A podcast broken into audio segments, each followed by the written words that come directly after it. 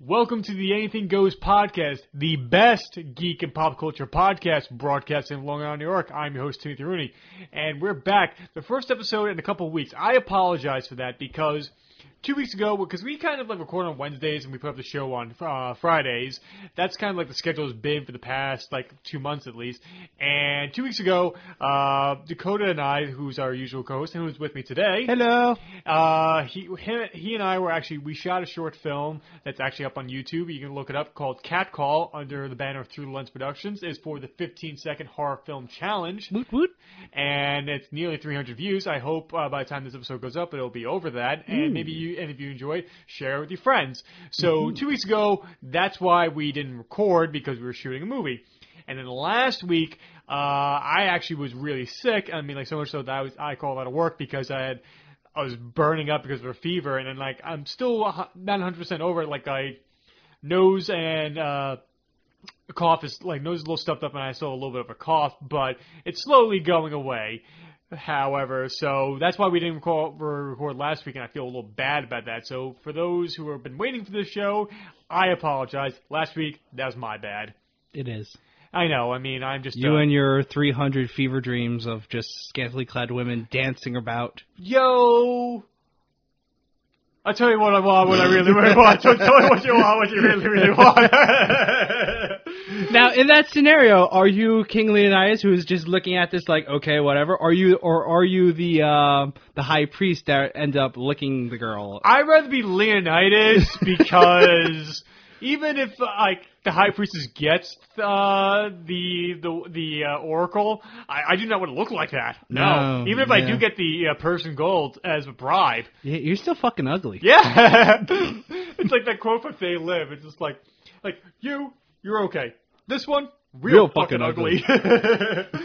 and so we're back. We're actually doing two things for this episode. We're covering two topics here. First, we're, we'll be talking about the passing of Sir Roger Moore, Yes. the late great James Bond, and we'll be reviewing uh, uh, Spider-Man, the 2002 movie, later. So.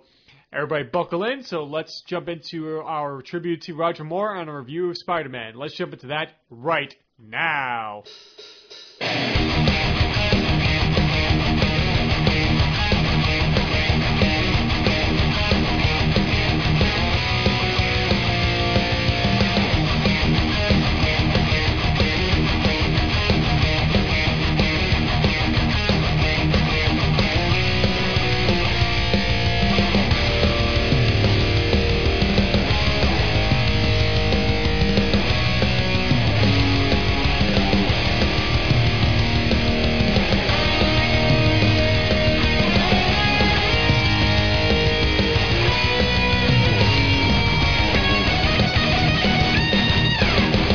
You and I are big James Bond fans. Correct.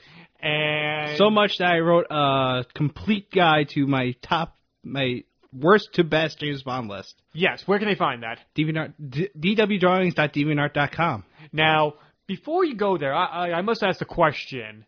Since it's been a little while since you originally published that, would you change that list now? Um, well, I have to still include um, I have to include uh, Skyfall and Spectre to the list. Right, because it was written before the 50th anniversary. Yes. Okay. Yeah, so I have to go back and actually retouch that. I also forgot it's actually also on um, cartoonbinge.blogspot.com. Gotcha. But yeah, I, I have to retouch it, touch it up. But the order will probably relatively be the same. Okay. Um, I'm not too wishy washy on. I mean, I've been watching James Bond since I was a little kid, so ever since I kind of like my parents are like, okay, you're old enough to watch people get killed.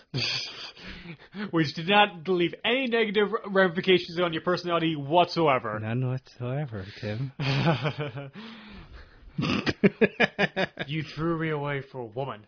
a woman. You must be insane. Jack. Maybe we could cut a deal. Jack. Jack is dead, my friend. But you can call me Joker. As you can see, I'm, a lot happier. Okay, that was a I- weird transition. yeah, you know, like I've been actually really aching to watch Batman 89, so I, I think tonight I may end up But, watching. oh, it. side note, I had to explain to my coworker Friday about how Jack Nicholson gets all still gets royalties for Joker. Oh God! I mean, And he he had- was lu- one of the most lucrative deals in Hollywood history. Yeah, it was the most absurd deal, but you know, but good for Jack Nicholson. Yeah. I mean, he made sixty million dollars off that movie. Plus some Yeah, I mean that's just the residuals. Uh, that's not including his. royalties. yeah, I mean, uh, that those words. Well, I'm not talking about his initial paycheck that he got for the part itself. Oh, okay. but still, Yeah. like it's unfathomable amount of money. Yes. But getting back to James Bond. Yes. So when were you introduced to the Roger Moore movie specifically? I think that was actually I was first introduced to my first James Bond movie had to be uh Goldeneye.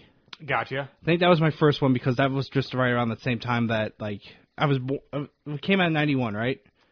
Five. 95? Okay, Yeah. so I was 4 years old when uh Goldeneye came out. Right. So it makes sense that that would probably be my first J- James Bond movie. Myself, but my too. second James Bond movie was uh Man with a Golden Gun That's really weird. because it was yours too. Yeah. and that's and to be honest with you, as a kid, I preferred Man with a Golden Gun over Goldeneye. really. Yeah, I mean, uh, as you mature, you you understand more storylines and everything like that. Mm. Though that being said, Man with the Golden Gun has always been my favorite Roger Moore movie. Okay. Now, it's just because you experienced it first, or Well, no, after well, that pro- probably played a little bit of a role, but after going back and watching all the movies, Uh-huh. it, it, it probably was the better Roger Moore movie. I mean, that was what his second James Bond Yeah. movie. Yeah, 'cause so that he's was still 74. trying to he's still trying to figure out his character as James Bond. So he- he's not as rough as he w- um physically rough as he was in um Live and Let Die. Mm-hmm. Live and Let Die. Thank you.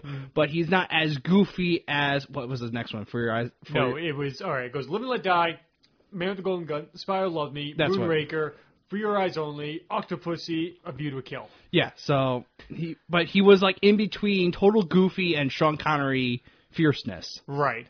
Though I mean, towards the end of Sean Connery's career, er, he got a little goofy, but you know, like kind of like rapey Sean Connery. like, Yeah. I like the way you look, Pussy Galore. I'm gonna fuck ya, whether you like it or not. it's so many words.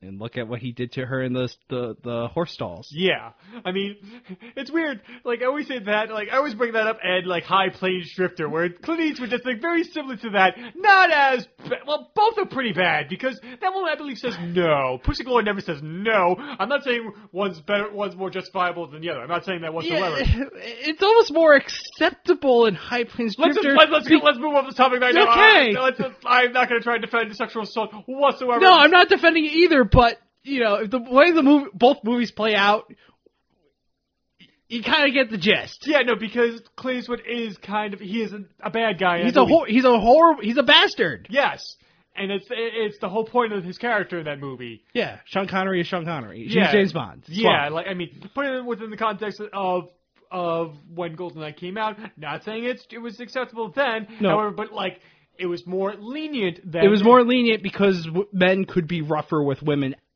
in that time period. Yes, but let's cut it off because I, I I'm starting to sweat over here. Okay. I, I already- okay. I can already Moving feel on. this- Moving on. Oh, Jesus Christ. alive. Going back to what I was saying. So Roger Moore wasn't as Sean Connery in uh in Man with a Golden Gun, but he wasn't as total like you know goofball in um in that movie as well. right. It was like the perfect balance, and I always enjoyed it.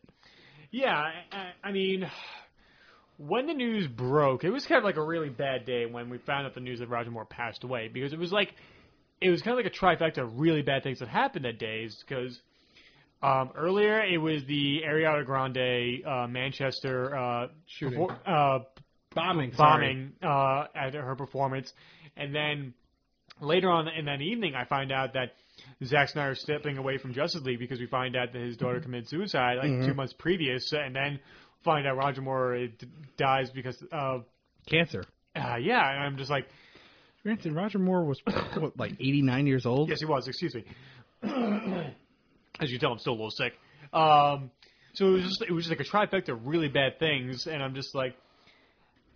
I'm just hoping like this day has to get better. That was a Monday, so that, like like people don't like have Mondays to begin with, Yeah. so it was like, and so it was like Tuesday. I'm like it has to get better. Yeah. So and it, it did, and life does go on. However, I've like like you, it's kind of like I had a weird feeling towards the Roger Moore movies where I've come around to them and it, being more accepting to them and think of them more high regard. I mean, even before he passed away, like how I think of it is like Roger Moore movies because like like you, I saw GoldenEye first and then I saw Man with the Golden Gun. Mm-hmm. And then I, I always kind of go back and forth between which my favorite uh, Roger Moore movie is. It's whether it's like Spy or Love Me or For Your Eyes Only.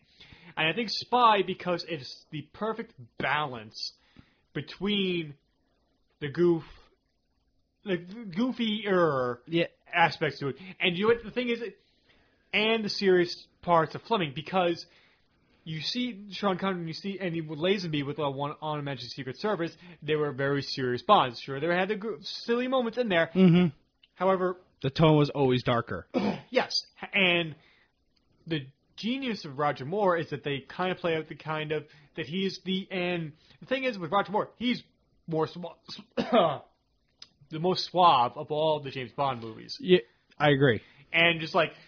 Even like 89 years old, 89 years old, like you- say you're with your woman, like he comes up to your table or something like that in a restaurant, like, hi, how you doing? Your woman's lost. She's going home with him. Her panties are all already off. Yeah, I'm like, i like you have no competition whatsoever, and just that so much charm and so much warmth that he brought to the role, and then just like the subtle nuances of his reactions to things, like just a raised eyebrow. we Tim and I and my brother Zach, we have this ongoing joke of like when something's outrageous is said, we would say like Roger Moore face, and which is like the him like kind of like almost looking at the camera with eyebrows raised. Yeah, it's just like- mm, And it's always it's kind of like the moment, like what is that? Like oh, that's my octopussy. That's like. mm. yeah, it's like, Roger ooh, Moore face. Roger Moore face.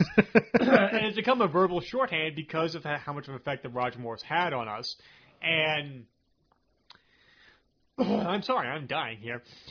Um, I'm becoming more okay with that tone of that James Bond because of dynamics. Mhm. Because if it was just one tone for Bond throughout all of the history, it'd be a little boring. Y- yes, but each each actor did bl- bring their own unique uh you own unique James Bond to to each scene. I mean, I think where I'm even talk we talked about this maybe on the podcast before. I may have mentioned it in my uh review. Um, but like each James Bond is very different. Like Sean Connery's the entire package. He's fierce, he's dark, he has his like little like suave comedic moments. Bon appetit. But, I mean, Uh, I I still think like shocking. or like my, my favorite moment is in Goldfinger when he looks at his watch and lights his lighter or his- when he's lighting the cigarette, and that's when the bomb goes off, and he just closes the lighter, and everybody reacts Yeah. but him. And I'm like, that's perfect. Yeah, but then Roger Moore brings that whole suave humor to it, like kind of like, okay, this is if you're a secret agent, you're gonna have a little fun doing doing stuff like that. I mean, I love like in Live and Let Die, and the first time he says Bond, James Bond, when he's at the the back room of that like uh, while he's in Harlem, like, who are you? My name is Bond. Crosses the room, James Bond, and he's just like, he's in the most probably one of the most dangerous places he's ever been. And you know Yeah. what? He is Lily white British man in har- in 1970s Harlem. And you know what? He does not have a, a lick of fear about him, and you're No. just like, like that's a man you can Yeah. follow into battle. And then um, you have uh, Timothy Dalton, which I I'm a s- big defender of Timothy Dalton. As am I. Um, he has the darkness. He ha- he is probably the most dark James Bond out of all of them. And then you have Pierce Bronson, who goes back to the more suave, but he is also the more gadget heavy James Bond. yeah, and like he, he- he definitely seemed like he was the most like I guess like around people I guess my age that kind of like think of Bond when Pierce Brosnan comes up, or a little bit older than us. He was very desirable. Oh, he, yeah. he was the best looking of all of them. Yeah. Oh, I I completely no homo agree to that. Yes, I think like he like was the best looking one, and and I love the fact that like you look at Goldeneye, you look at Tomorrow Never Dies, and you see how much more comfortable he is in Tomorrow Never Dies compared to Goldeneye. Yeah. Also losing the mullet kind of Uh, helped a you- little bit. you- it was- Longest they were hair. just getting out. Of the, they, they were 80s. just getting out of the eighties. yes, And then you have da- then to wrap it up, you have Daniel Craig, who is the who is probably the most fierce out of all the James Bond, like physical presence. yes, like he's a He's brick Bruce. shit house. yeah. It- So, but Roger Moore, if you didn't have that era of Roger Moore, which he has the most James Bond movies to his credit, Yes, um, that era I feel like it was kind of needed because it was also towards the end of the Cold War. Coming, the Cold War war was wrapping up, and it was kind of looking like America was going to pull out on top at that moment. yeah. I mean, uh, not until Timothy Dalton and Pierce Bronson did, America said, "Go fuck yourself, Russia." Yeah. So, but at that moment, kind of like okay, like all this dark shit has happened in the fifties and sixties, but time the seventies comes around, it's like and the uh, Vietnam War. Maybe it's time to get a little bit more lighthearted. Yeah, and like one of the b- best things is like you look at a montage of Bond. There's so many iconic moments that happened during Moore's era. So many. You have the corkscrew, car jump in Man with the Golden Gun, You have- minus slide whistle. Even the Yeah. slide whistle, like They did that in one take yeah. because they didn't have another car, and they're like, "We gotta get this right." I mean, if you got that right, would you risk doing that again? No. Like, like, like you check the gate. Yeah, we're good. All right, Was we're it in moving on. focus? Yeah. Okay, we're done.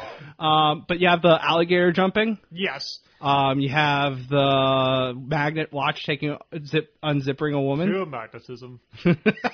and, and, and one of my favorite moments in Fury Eyes Only, where um, Locke is like getting away in his car and uh, Moore is running up the stairs, and he reaches the top of the stairs and it's the like little archway, and he's gonna run him down, and like Morris gets that huge stance and he aims the gun at the car and it just zooms into his face. Like that moment's in all the montages when it comes to Bond, Oh yeah, and probably the most important stunt in all of James Bond.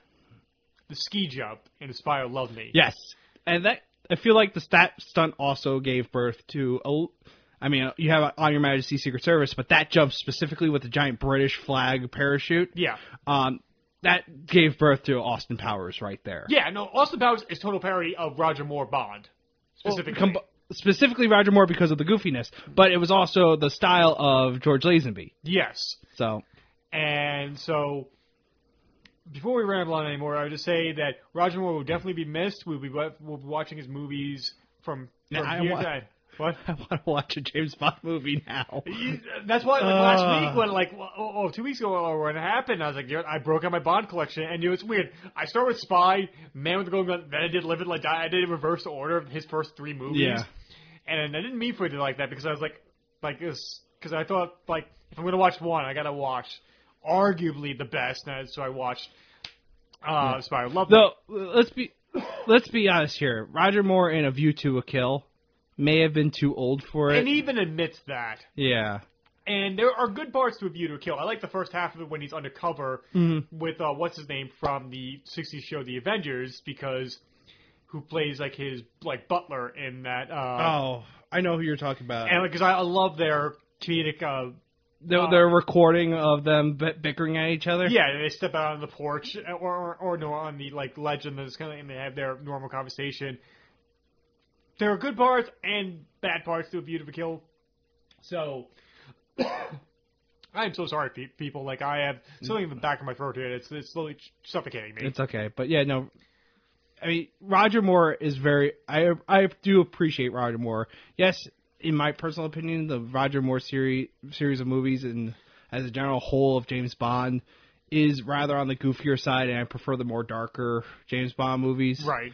but they they're still they're still classics and still well deserved. And he acted. He had a lot of fun with the role, and he acted it to the best of his ability. Yeah. I mean, unfortunately, I don't know other stuff that he's been in besides Spice World. Well, he played a Bond villain pretty much in that, and, So and Nikki still wants to do a movie night. with yes, that. we have to do we- Spice World. Yes, we gotta do it. Um, but yeah, I he he's going to be missed. He Definitely. was one of the he's the first James Bond to pass away, yeah, and it's unfortunate because that's when now- now it's like, all right, who who? Like, I don't. We don't want to say who's next or anything like that, but it's it, it brings up the question, like, all right, it's getting to that time where this is probably going to happen more frequently now, and I Yeah. don't want that to happen. yeah. But It's sad. It's sad. It's a sad passing, right, and it's a, he's an iconic actor. Yeah. And my last point I want to say before we move on is that like um, how I come around to the Roger Moore movies is kind of like how I think of '60s Batman. Yes, I agree to that. And it's like because you go through that phase like where you experience it for the first time and you just take it on face value.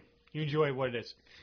You get into that kind of mature like adolescent stage where everything has to be dark and serious, and you're like, no, I'm not going to touch that. hmm A few years later, you start to appreciate it more and more. Yeah. and you're like, okay, I can appreciate it for what it is. That's why I can enjoy the Schumacher Batman movies or the '60s TV show. and everything like that. So, final thoughts on Roger Moore? I, I'm going to miss him. And it's going to. And one of my favorite things uh, when they hit the 50th anniversary, someone uh, compiled all the James Bond actors of their current age and the 50th all into like one bar scene together. Right. And like all in tuxedos, like all the James Bonds in tuxedos at their current age, and Roger Moore was there with his big glasses and everything like that. You're going like, oh, Roger. Yeah, and it just seemed like the sweetest person in the world. And that's all I've heard about it.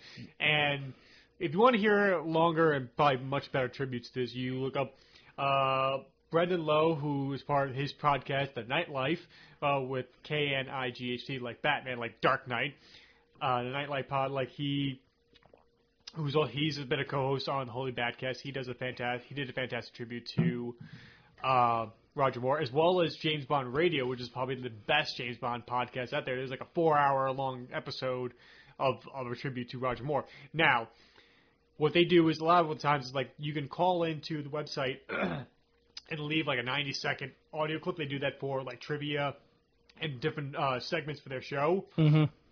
They did like an hour's worth of the two hosts doing the tribute and the rest like two and a half hours was just ninety second clips of people calling in, giving in their Roger Moore tributes, and it's it's so heartwarming and it's like tear jerking, but it's really worth a listen. So I say go check James Bond Radio and then Roger Moore tribute. It's fantastic.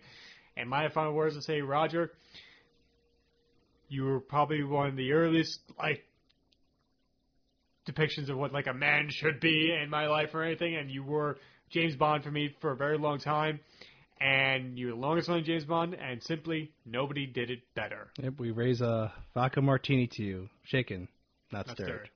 Goodbye, sir. Gone but not forgotten.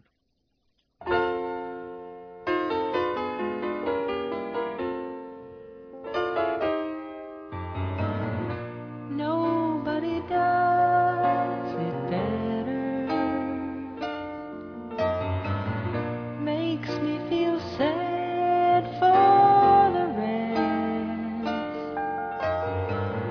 Nobody does it half as good as you.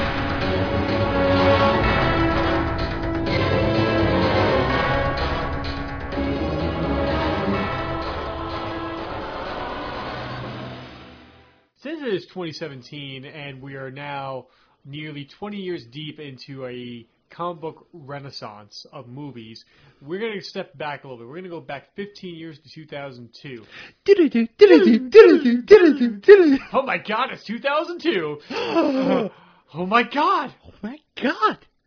Marky Mock! My balls haven't dropped yet, Tim. Neither am I! Oh my god! What's a girl? no, it's funny. There's one guy who used to be a coworker of mine, like had like kind of like a high pitched voice to begin with, and like he's maybe a year younger than me. And I wonder, I'm like, all right, he's hit puberty and everything, but I wonder what did he sound like before he hit puberty? Supersonic. Yeah, he must have been like Black Canary and just blow eardrums out wherever he Only went. dogs can hear him. Yeah, him and Superman and Superboy are the only people who can understand the frequencies they communicate. He's like he's like yelling across the he- room, and Superman's like, "I don't care what you're doing with your laundry. I'm trying to save the world with the Justice League." Anyway, we're talking about Spider-Man. Spider-Man. Um, so we're going to be talking about Spider-Man in 2002. It's also only a month away from Spider-Man: Homecoming as well. Yeah, so that's why we decided, uh, Dakota and I decided to look back at the Sam Raimi trilogy of Spider-Man movies leading up to that. So, Indeed. So expect the two sequels coming right after this as well. So Hmm. now I knew specifically, since I know you're you're my usual co-host for most of my shows, but Spider-Man specifically, I knew you'd want to talk a lot about because he is your second favorite comic book character, right? I was thinking about this on the way over here. Batman is by far my favorite. Right. Spider-Man, as a child, was my absolute favorite, and he is a. I, but I have to give the edge to Batman now. But Spider-Man is just right there. Right. He, I love this cha- character so much. I've always have, and yeah, every time Spider-Man's. in- I mean, I guess that's also a bunch of uh, other comic book. Uh, most comic book people do love Spider-Man, Yeah. but he like growing up, he has a spe- you just it's Spi- fucking Spider-Man. I don't know how to articulate it even even more than I, he. I absolutely loved him. Right. Um, it was funny, like with the 1990s, like rolling on, like I became a fan of Spider-Man because of the Spider-Man animated show, and this is kind of what I thought. Like those that and the X-Men TV show kind of introduced me to Marvel up until because before that it was just Superman and Batman for me because of Christopher Reeve and the Superman movies and the Batman four movies that they made and everything. Mhm. And maybe it's because of the lackluster Batman and Robin that kind of led me to enjoying Blade when it came out in '97, X Men in 2000. And it's funny because you have Superman the movie in 1979 or no 78. Mm-hmm. Uh, Superman the movie. Yes. Uh, Look at- 78. 78 because. Fuck. Oh my god. I'm, I'm having a kind of like a. I, Seventy-eight. 78. Because I'm like, if, I'm, I'm thinking about something. It's like a year after. Sp- It has to be a year after Star Wars because John Williams did that right next. Sorry, folks, there for my uh, moment of hesitation there. Then you had Batman 89, which came out in 1989. Then you had the few, like, kind of attempts at Marvel movies in between, like the Fantastic Four, the Captain America. So it's like, oof. And yeah, Batman and Robin in '97 just kind of like sinks uh, Warner Brothers for like a like the goddamn Titanic when Yes. it comes to comic book movies. New Line Cinema puts out Blade, which is kind of like a D-list character for Marvel to begin with. You didn't even know that's a comic book movie. You didn't even probably recognize the Marvel logo and initially at the beginning of the movie. Nope. And then Spawn. Yep, Spawn, which was which was Image, which was not a financial success but has its fans. Yeah. 2000, you have After. Well, you go on. you have X Men, Mhm. which X Men was a household name, and they were like, "Wow, the X Men, they made a pretty successful movie." Yeah. But they did not look like their comic book characters. They had the black leather suits and everything like that, so they were definitely definitely changed from their comic book counterparts to be coming to the big screen. Right. It wasn't until 2002 where full color glory we see Spider-Man web crawling uh, and web shooting and crawling up all up and down New York City, where you're like. That's a true superhero. Right And there. he did not have spoons for eyes. No, we did not have smooth. We're not talking about the seventies. Oh God. Nicholas Hammond TV show. I just want to fight this guy. Do you mind if I just pass by? Yeah, I was supposed to fight you so you could stop, but go ahead, Spider-Man. You're cool. Thanks, guys. If you want to, if you want to hear a very funny take on the seventies Spider-Man, Oliver Harper, who's been a guest on this show in the past, him, him and his two friends Richard and Duncan do video specials where they make fun of bad movies sometimes, and they did the ninety-minute pilot to this, that Spider-Man show is Ugh. hilarious. When did you Anyway. first hear about the 2002 Spider-Man movie? I honestly don't know. I had I, because t- 2002 I was in fifth grade, Mm-hmm. um, and obviously the commercials for that started in 2001 because some of the some of the trailers had Spider-Man taking out like a helicopter full of criminals and sw- uh, stringing them up between the twin towers. which we'll get to later. I want to bring that up. Later. Um, so that was in 2001. So I had to be in fourth grade when I first heard it coming out. Right. But I don't specifically remember remember hearing about it. I remember I was ex- obviously I was excited. and I saw it in theaters. Mm-hmm. So I don't. so I just don't specifically remember when they announced it. Gotcha. And I remember like being excited for it because I liked X Men and I'm like Spider Man coming to the big screen. Of course, I'm going to be excited for it. Yeah. Well, well, I mean, everyone was like, "Oh my God, Spider Man!" Yeah. exactly. And I remember it's funny. I saw that I saw a lot of the Marvel movies in one theater specifically very early on. Same Regal Cinema in Ron Comic Book because I saw X Men Same. there, I saw Spider Man there, I saw X Two there, I saw Hulk there. Um, I saw a bunch of them, and especially with one group of people like my neighbors. And I remember seeing Spider Man opening night and just being blown away because I was really pumped for it because of, I enjoyed X Men, but Spider Man blew the doors off like nobody's business, and I was like, wow. Right. Now let's get into the movie itself. Um, love the opening like uh, credits and everything, and like with the spiders and everything, with and uh, all the credits built into the webs and everything. That was great. And it's kind of like, it's kind of very reminiscent to X Men with how the DNA of how everything being built and everything, like how how mutations go, uh, changing the DNA sequences. And the only thing was missing was Mr. DNA and uh, Dino DNA. to- Dino DNA. to change things and everything. Ca- And they ca- were- chaos theory. Chaos theory. you know, I was trying to do my damnedest not to have that laugh on the show, but like, of course not. No, like back doing the behind. I'm cutting the behind the scenes for that. So I'm gonna be going up tomorrow for the shoot that we did uh, two weeks ago, and like hear myself. and I'm like, God damn it! So pissed about that. Okay. So we're introduced to Peter Parker in a voiceover, which is like something like very comic book uh, like, and we don't get it that often in comic book movies. But that's how the movie opens. How this movie it's how it bookends the movie with his Yeah. narration. We're introduced to Peter running after the school bus as, as the bus driver is acting like every mean ice Yeah. cream, every mean ice cream driver. is The, like, the "Oh." kid is banging on the bus, and you have the bus driver looking at his uh, side view mirror, giggling to himself. Yeah, just like Er. and "Rah, rah, rah, rah, solo. then you have Mary Jane force the bus to stop. Yeah, she's been the sensible person on the bus. Peter gets Mm-hmm. on, and you realize something. Now, I was not a popular person in school. Neither was I. I had my I had my share of friends and everything, a small group. I didn't. I know. That's what we're making up for it now. Barely. Fuck you if you You're just one friend! Uh, not, that I do- not that I don't appreciate you. This is like the episode of uh, The Hounds of uh, Bakersville and Sherlock. How Oh, so? where Sherlock accidentally insults uh, Wat, um, Watson, mm-hmm. and it's like, I, and he oh, does a backwards apology. Well, like, oh, like a backhand compliment or something like Yeah, that. pretty much. Oh, jeez. But um, it's this moment where they nailed the persona of what Peter Parker is. Yes. Which is a dweeb. Yeah, a loser, kind of like you know.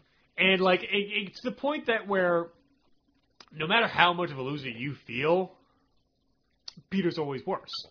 Yes, And I think that really it gets on, on our side. It gets him on uh, us on his side for Mm-hmm. the rest of the movie yep, because he's walking down the the middle of the school bus. He has his Forrest Gump moment. Like seats taken, nobody's gonna let him sit down and everything. Like right, that. yeah.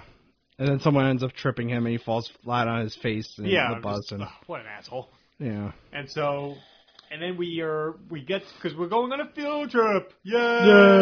Yay. Shut up. Oh. I don't. Th- that public school had someone had to know somebody. I mean, no, wait, no. Obviously, um, Harry Os- Osborne w- went to school with them, right? Yeah, because he got kicked out of every private school. Private school. That's why they got a tor- uh, sorry, uh, yeah. Now the brain works. That's why they got Once. a, that. Shut up. That's why they got a tour of Oscorp because Harry Osborne w- went to school there. But they never they never toured Oscorp though. What lab was that then? I thought it was just a regular. A regular lab that's testing muta- spider mutations. Yeah, because I like because why wouldn't Osborne just go into the building? I don't know, but Yeah, ha- no, what? I- what? It, I always assumed it was Oscorp. No, 'Cause the that's- fuck movie? no, because it was just like Just um, some random. Are you telling me there's only one laboratory in Manhattan? Well, if it's fucking Oscorp, like it, it's either Stark Industries or Oscorp in Marvel. It could have been Stark Industries. We don't know. So s- fuck you. Tony Stark has his hands in everything. Yeah, Hey, just like we have in Spider-Man: Homecoming. We'll get to that later. Iron Man four. Ah, yeah, Anyway, so yeah, we're excited for that movie. yeah, very you can tell. excited. And so we get that line of like, "Never be ashamed of who you are." Um, Norman says that to Harry, Mm-hmm. and never hide who you truly are. I just find it funny from coming from a guy who's gonna be wearing a mask for a good portion of the movie and has dual personalities. Well, when he was delivering that line, he didn't at the moment. No. And I, I found this weird. How long has Harry and Peter been friends at this point when he's introducing Peter to his father at this point? I mean, the normal story is they've been friends forever. Yes. And this, I think it's be, they're not. They haven't been friends for long. No. It's like when he was friends with Harry. He became friends with Harry as soon as Harry went to public school. Yeah, because he had nobody else to be friends with. Yeah, and Harry is not exactly the most sociable of people. No. He's just rich. no, and it's funny. Like, this is the movie I got introduced to James Franco. Same. As Harry Osborn, and as well as Tobey Maguire as Peter Parker. I mean, Mm-hmm. and William Defoe here. Oh my God, Willem Dafoe. We'll get to him. Yes. Um, and so we get we get we get the first inclination of uh, Harry of Peter's uh, longing for to have to be with Mary Jane. Mm-hmm. We see him get bit by a spider that was being the the A red and blue spider specific, yeah the, the specifically. mutated spiders between all the kind of other species that's being experimented on there. mm-hmm. Now, I I've always like when I've gotten hurt and stuff like that, and it's like not not that big of a deal. I'll t- keep that to myself. However, I'm in a super laboratory with mutated spiders. Something bit me like help, help, lawsuit, lawsuit. Look at my goddamn hand. It's- Uh, uh, specific, uh, uh, especially after uh, the whoever's giving the tour, they were t- they mentioned the number of spiders, and Mary Jane like contradicts one her. missing. There's one missing, and then the woman goes, "Oh, They must be working on Let's that. really work on that. Like, when did you at that moment, like, Jesus Christ! Look at my hand! Look at Steve Casino when they took the hammer to that man's hand. He's like, Look at "Hand, man. Now I was imagining Peter Parker be held down and take a tack hammer into his hand for stealing spiders out of that laboratory. and then bring Harry in, and it's like, you, you either have two options. You keep the money, you walk, uh, and you walk out like he and him, you get the money, and you're, fr- and you're, fr- and you're I, fine. I just want to get out of here. Yeah, exactly. Uh, Throw him outside. Tell him he's going to hit by a school bus. the greatest crossover I've ever seen. Casino and Spider-Man. Woo! oh, boy. And then we cut to real Oscorp, Mm. and we see the glider being tested out, and that they're under observation of the government officials who are in charge of the contract that they've given Oscorp to develop new technology for the military. Yeah. And he's given an ultimatum: either the the super soldier serum, we won't call it the super soldier serum. Uh, it's pretty much that though It was. like either develop that in two weeks or we pull your contract. And one of your scientists saying you're going back to formula, so I don't have that much faith for you. Back to Formula. formula. and I, it'd be another. It'd be, that's one of many lines in this movie I realized that is totally quotable, even to this day. Oh, and, I- yeah. and I've quoted it for years because of it. I feel for Norman in this situation. You're going to lose a multi-billion dollar contract, and you you and yeah, you're given like all the delays have started to add up, and like now the per, the contractor is impatient with you, and they're going to pull it. All your funding, all that research is going to, and like which is probably billions of dollars on itself is going to go unfunded. Yeah. Your company is in trouble. Yeah. Of course, uh, yeah, you feel for him, and then he's going to take the stupid risk of fuck it. We're going to start human testing on me right now. Yeah. And I mean, I guess that's one way to kill yourself if like, Yeah, if it goes wrong. if you- like, okay, that's failed. Company's bankrupt. Norman, O- uh, Norman Osborn is dead. Yes. oh, my son, though. so, what happens is later that night, Norman takes the serum himself It's always at night. because it's more dramatic that way. Yeah, but it's never n- nine to five when there's actual people around. Would you want to do that with other people around? If yes, because now I would actually have a fully staffed medical team. Yes, and because it definitely seems a little unethical at this point, and it does beg the question that there why aren't there security cameras there? There's never security. Th- this was shot pre 9/11, so there's no cameras anywhere. No, I'm saying like I I, I guess it's because they of trade secrets within Oscorp itself. That's why they didn't have cameras in that R and D department Which is true. But because Norman takes the serum, goes into cardiac arrest. Yes. The scientist who says it has to go back to formula revives um, Norman. attempts to revive him. He wait. Uh, Norman comes back, tosses him through a goddamn window into a computer unit, killing him, Mm-hmm. and then leaps at the camera, snarls, and then leaps off. At the same time, Peter gets home. We introduce to Aunt May and uh, um, Uncle Ben, Mhm. Mm-hmm. and two uh, like casting is perfect in this Oh, movie, and I think especially Cliff Robinson as Uncle Ben, and he's just been laid off of his job and he has to figure out what he's going to do with the situation to keep that family afloat. And like Aunt May's just like, you know, worry, we've been through tough situations before. We'll get through it again. So Peter comes home. He's like, "Hey, I'm gonna go straight to bed and everything." Like, oh, "Don't you want dinner? Don't you want a bite?" No, I already got one. Hey, Michelangelo, remember we're going to be uh, doing the. That's later. blah, blah, blah. Oh, that was later? That's the following day. Oh, damn it. But, Jumping uh, ahead here. Who plays uh, Aunt May? Uh, Rosemary Harris. Rosemary Harris. Oh, the MVP of these movies. Oh. I, I have to give, give the heart and soul. Yes. And so Peter goes to bed, has trippy nightmares. Kind of reminds me of the time when I got sick while I was at school. Or Well- your latest fever dreams. Yeah, and it, like it was like it was fever dreams and everything. And, like you, I could feel colors and everything. It was just like vibrant. And then like, like I don't want I want to take that footage of him like freaking out and just put um. Uh, magic carpet ride by the Guess Who underneath that Mm-hmm. scene, It's just like, it's like go harder, harder, harder. It just happens like freaking out and like, and I love that the spider bite is growing to like an exponential size. Oh It's my god, it's like a golf ball at I'm that just point. like, and like, since that person who's like dealt with like acting and everything like that, I just want to just like, just please just pop it, pop it. Like, oh, I know it's gross and everything, but it's gonna, it's gonna shoot webbing everywhere. But yeah.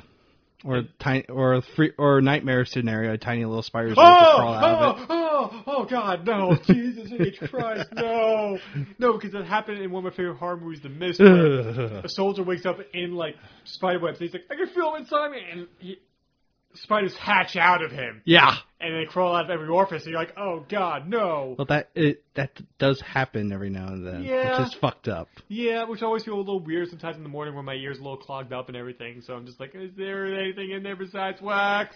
Anyway, Moving on. Peter Parker discovers he has powers. Well, he wakes up and can't see anything. No, No. he wakes up, puts his glasses on, and then can't see anything. yes, he can all of a sudden see. He's he's in tremendous shape. Oh yeah, like he went from this. oh, I love that shot because we when he goes to bed, you see how frail, frail and skinny he is. Yeah. When he wakes up, he's jacked. Yes. I mean, it's not like to the point where it's kind of like how in the recent Power Rangers movie, like how jacked those kids were, but like he's in pretty damn good shape. If, You- I like, say so myself. in shape that you would think, yeah, Spider Man would be in like shape like that. Yeah. Because Spider Man has never been like a heavy heavy lifter. He was always more on the slender side. Yes. And that's exactly what we got. Right. And we're introduced to like how we're like when um he's going to school and that's when Uncle Ben mentions like, Hey, we're painting later, Michelangelo and said, Don't worry, I'll be there. Yeah. I'm totally not um I'm totally not setting this up to be failed later. Yeah. And we start to like he misses the bus again, not paying attention, and his hand gets stuck to the kind of uh, hand painting like mascot that's on the side of the bus. Finds Yeah. his hand is sticking to everything. Later on in the lunchroom, uh, MJ almost trips on uh, spilled orange juice. Yeah, she slips on like something wet, and then her food and stuff goes in the air. And his spider senses is the first time we realize he has like these senses where everything is slowed down. Yeah. and he catches her, and then one-handedly stacks all the food onto her tray. which was done in camera. yeah, 156 takes. yeah. Jesus At Christ. one point, do you think they were like, "Okay, fuck it, CGI"? Well, it's funny that you mention that because Sam Raimi wanted to do this as much practical as possible. He had never done a digital heavy movie before. You're right, And the- which I do appreciate because the movie looks great. Yeah, I mean, the s- special effects supervisor John uh, uh, Dysax, I think, I think that's his name, like pushed Raimi to do more digital effects as going. Mm-hmm. And there are digital effects that work really work as we, and there's some digital effects that It it was still early 2000, so yeah. I mean, granted, you are coming out post the Matrix, yes, but the Matrix had, a lot- I think, a little bit of mm, it had probably similar budgets yeah, and everything. But I think because I think Spider-Man had like a, a budget of like 130, and I think mm, the Matrix had something very similar to that. However, s- Matrix did shoot in Australia, budget was 140, which was which was what 140 million dollars. for Spider-Man? Yep. Okay. Let me see and- the Matrix. and the Matrix I think may have been a little over 100, but that was shot in Australia, so they probably had a kind of a tax benefit production wise shooting there. That was whoa, what? 63 million. Whoa. Whoa. Didn't mean to do that. Anyway, back to Spider Man. And Mary Jane's like, wow, you good catch and everything. And then, Nice reflexes. and like, more power starts to develop. He ends up shooting his first web at a tray of food in front of him. And he yanks it towards him and he he dodges it as it comes flying towards his face and hits Flash Thompson, Mary Jane's boyfriend, behind him in In the back of the the head. back of the head. And he perceives that Parker just threw that at him. Yeah, He follows Parker out into the locker, into the because now hallway. he's dragging the tray with him because he can't get the web off of it. right, and they proceed to have a fight, or Flash tries to have a fight. Yeah, but because of s- Peter's spider senses, he's able to dodge. And it's funny. Do you know who that actor is who plays Flash Thompson? Uh, I just saw it. Um, Joe Manganiello. Yeah. He's going to be playing Deathstroke in the upcoming Batman movie. So we have Deathstroke versus Spider-Man in this movie. Holy shit. Exactly. I'm watching it. and I'm like, holy shit! This is Deathstroke versus Spider-Man in this movie. Like that was like I wrote it down like spe- specifically. And for those who aren't totally like sure who he was, he was Big Dick Richie and Magic Mike Double XL. Of course, I mean a classic role. Who who would forget about that? Uh, And Such role, such they're gonna like imagine he becomes like a dir- like a praised uh, actor and like they celebrate his like acting career at the Oscars. And who can forget his role as Big Dick Rich in Magic Mike X- Double XL? and it's like, oh, th- great movie, Yes. great work of cinema. now, one thing, and like Peter uses his senses, beats up Flash, and The, the only, Peter- doesn't he only throw one punch? yeah, he's One Punch Man, Eh? and just one punch, or or like Batman Guy Gardner, one punch. That's all it took to knock Guy Gardner the fuck out in Justice League International. Yeah. um, and I love that like how they keep it is that like the powers that that Peter develops is kind of like an allegory for his puberty. It, essen- it is Same thing essentially with like, X Men with their mutations. yes. And Well, with X Men, that wasn't that was a little bit more announced because once they hit like once our bodies do hit puberty, that's when all their mutations started to hit. right, However, Peter is well past puberty at this point. Yeah. And but it is essentially like ha- going through puberty again because you're it's all these like your body is handling all these new things that it can do. right, and then even like something that kind of like Uncle Ben alludes to it later on when they're their last time they're speaking to each other. Um, and like I was saying before, like how this movie that Spider-Man has all these iconic moments. Like, how could you forget the first time he crawls up the wall? Oh, you cannot. That was and it it's like almost- the, the bump, bump. bump, bump, bump. and Danny Elfman's like music mirrors him climbing Yeah, up oh, it. so good. And then woohoo! And then next thing is him jumping rooftop to rooftop, and it just like yes. And you're like, this is the Spider-Man we've been wanting to see on the screen for years. And, And then um, he- thankfully, he can do it. And then uh, who can another quotable thing? uh, when he's trying to shoot a web out, and it's like, uh, go web, go, fly, up, up and away, web, shazam. Like, That's when he got struck by lightning and he became Captain Marvel all of a sudden. Uh, Who knew? Spider-Man and Captain Marvel in the same person? Oh.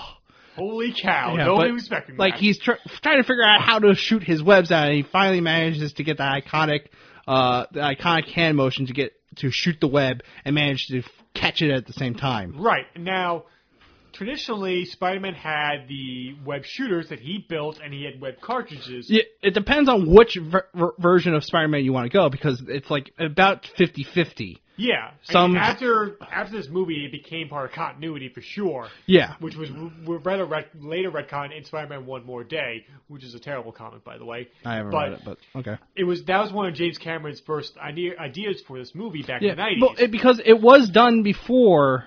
It was well, I guess it was done before. I don't know, but I mean the animated, but Spider-Man animated show he had like the cartridge shooter. yes. Um, and then we can't obviously can't forget uh, Scarlet Web um, had the ex on the exterior of his suit, which Right. is now something that you'll see in uh, Spider-Man: Homecoming. Yes. Um, but when it first happened, to where he's actually producing it, producing the web from his own wrist, I didn't have a problem with that. No. I mean, it was kind of cool because it adds to the fact that he's been enhanced by a spider. Yes. spiders produce webs. and, and like it solves so much issues because like if you can build web cartridges and a web shooter like that and that technology, why the hell is he poor?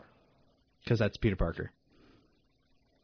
Like- Though it does add some humor. Uh, wait, okay, just remind me. In the Amazing Spider-Man, He built it. he built it, but there was some humor into building it, especially in Yes. the second in uh, Amazing Spider-Man two, where he's like, trying to make it electric pu- proof. Yeah. and he ends up blowing himself up. Yes.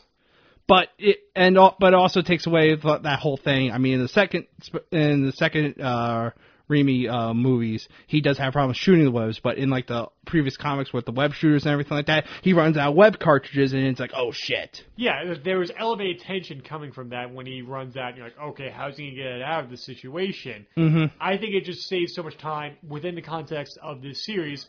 That's just organic. Yeah, while, while Mary, uh, J- I'm gonna shoot some. Never mind. that's what I thought.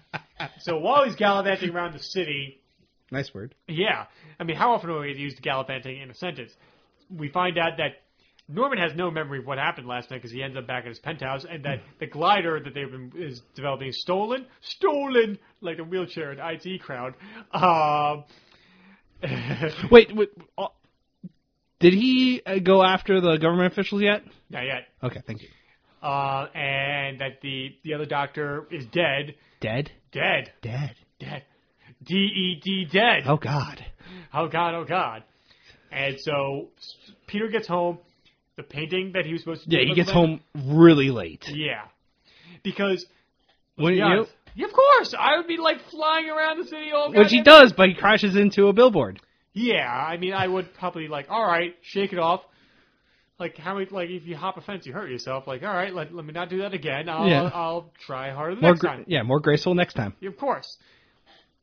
And he was late to not being there to help Uncle Ben paint the kitchen. hmm Um, we had a scene between Mary Jane and Peter Parker. Now, a lot of people criticize Mary Jane and Peter's relationship in these movies. Do you think that criticism is really valid? At at least in this, within the context of this movie. In the context of this movie, um, I mean they not they don't get together in this movie. They No. share a kiss at the end of the movie, Yeah, but that doesn't. But in the second movie, they're not together. They're not boyfriend. They're not dating. no, But it is a. I mean, you have to go watch the entire movie to really get it. But like the the relationship is based on their the two relationship is based on he was she's the girl next door. He was in love with her forever. She knows of Peter, yeah, but sh- she preferred getting saved by Spider Man. yeah, So th there's nothing there of substance other than, oh my god, you're a superhero who saved me and like kissed me upside down, which I want to talk about that whole scene later. Yeah. More for the pop culture aspect of it. But it yeah, you can totally criticize in the re- in the in this movie specifically. Their relationship is total bullshit. It's based off of kind of him being. She doesn't know him until nobody knew who I was until I put on the mask. So there, yeah, Yeah, but it's also kind of like a Lois Lane Superman thing because she because Lois Lane for the longest time did not care about Clark whatsoever, but was enamored by Superman. I still have to write my thesis on uh, metropolism. Mm-hmm. It's funny that you mentioned that because uh, I listened to a podcast and their uh, Real Fans of Real Movies when they did their Kong Skull Island review. Mm-hmm. The actor who played Dr. Dre in, in um, the Straight Outta Compton movie is a scientist in that movie. Yeah. In Kong. And the co-host didn't recognize him because he had a pair of glasses on. And Andy's like, "Huh? You see? I told you. You put a pair of glasses on somebody, you cannot There- recognize there him." is actually a symptom for that. Really? Yeah, well, and it's not common. I mean, apparently, um, they did a run, ran a test, um, a few years back where they had showed people the image of a person and the, the same person with a pair of glasses on, and 19% of the people shown couldn't recognize between the two. Really? Yeah, but it was only a sample size of like 100 people, so 19 of 100. But that it's like okay, but to scale it up and like only like out of a city of like 1 million people, uh, what like um, what's that? Um, 190,000 people would Yeah. not recognize who Clark Kent was. Yeah.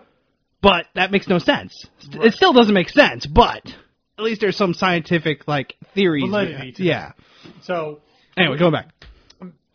Peter just decides, like, you know what, I need a car to get Mary Jane, and sees an ad for some cheap cars in the back of the newspaper, and a advertisement for three thousand dollars if you can survive three minutes in a wrestling match. Is that like Royal Rumble or something? No, it definitely seems like a very okay. Here's how you know Like this is how this is where the you being a WWE fan comes in. This is how you know this movie's dated. That they're offering three thousand dollars for any indie show in, in America these days. I'm like, bullshit. Nobody's payoff is like that. Like this is like this is a bygone era at this point. Oh yeah. And it's definitely like, all right, this is definitely a post WCW world because shot in 2001 at this point, WCW is pretty much on on their last ropes and everything like that. And WWE is going to be the only dominant um, American uh, wrestling corporation. Still in- WWF at that point though. Yes. That hadn't been changed over the WWE E yet. Um, that's why, hell, that's why we even have Randy Savage. He was a WCW guy until the very Mm. end. I mean, like, he was in- size ready. we'll get to Randy Savage in a second. Snap into a slim Jim. Stop into a Slim Jim. Uh, hold on, hold on, hold on, hold on, hold on. we have a montage of him training. You're the best around. Nothing gonna keep you down. Um, we had the first introduction of Dr. Pepper into like the Marvel movies because like if you watch Marvel movies the early 2000s, Dr. Pepper was everywhere. Oh, They're still everywhere. I mean, hell, I even see Dr. Pepper in Batman v Superman like at one point. I'm like, ah, Dr. Pepper's still there. Um, Anyway, And so he builds his own ha- handmade. He he designs his own suit. He has Uncle Ben drive. He's gonna go to the wrestling match. Uncle Ben drives him. Peter lies saying he's going to the library when he's actually going to this wrestling match. If he can survive three minutes, you get three thousand dollars to get the car to get the woman. Seems simple enough. However, you get that iconic scene before that. yeah, and like Cliff Robinson acts his a both of them act their ass off in this Oh it's scene. so good. And it's a scene where it's like you're going through changes, and I know how you're dealing. And like, no, you don't know. Like, no, Dad, you don't know how I'm feeling. It was totally like I, I'm 18 years old. I hate my dad moment right there. Just remember, Peter. Great power comes great responsibility. I mean, it's because that, that that phrase has been it's been hammered down, but that was like the first time and- Real and- time. And it resonated so well. it did resonate even to the au- every audience member that like forever remembered um what's his Cliff Robinson. Cliff Robinson delivering that line Yes. because it felt the most genuine Yeah, and then and then you obviously have uh Peter going you're not my dad. yeah And it's and you and like watching it today before you came over, and I'm like, don't say that, don't say that. You're gonna you're gonna regret it, and you're gonna you're gonna be mad. You're mad now. You're gonna regret it later. you dumb little fuck you get back in that car you fucking abusers You give him a hug. You give him the world's biggest hug, and you say you're sorry. you say you're a fucking cocksucker you fuck Okay, that's a little far, but okay. well in New York that's like saying you're just an idiot Well, that's true. So So we have to see Bruce Campbell introduce all the wrestlers before he deals with Bones are. I like that he like Peter. You don't actually see Peter Parker's co- uh, costume yet. No. but you see like he's walking up to like the stage and it's like oh like nice costume or Yeah. like some like some snarky comment about his costume and then you see some guy in like getting stretchered off with my legs. I can't feel my legs. And so, and of course, like since Sam Raimi directed this movie, he cut his teeth with the Evil Dead series. So Bruce Campbell's in all three movies and cameos. Even hell, the car that's in all the Evil Dead movies is Uncle Ben's car in this movie. The I seventy-three. did not know that. Yeah.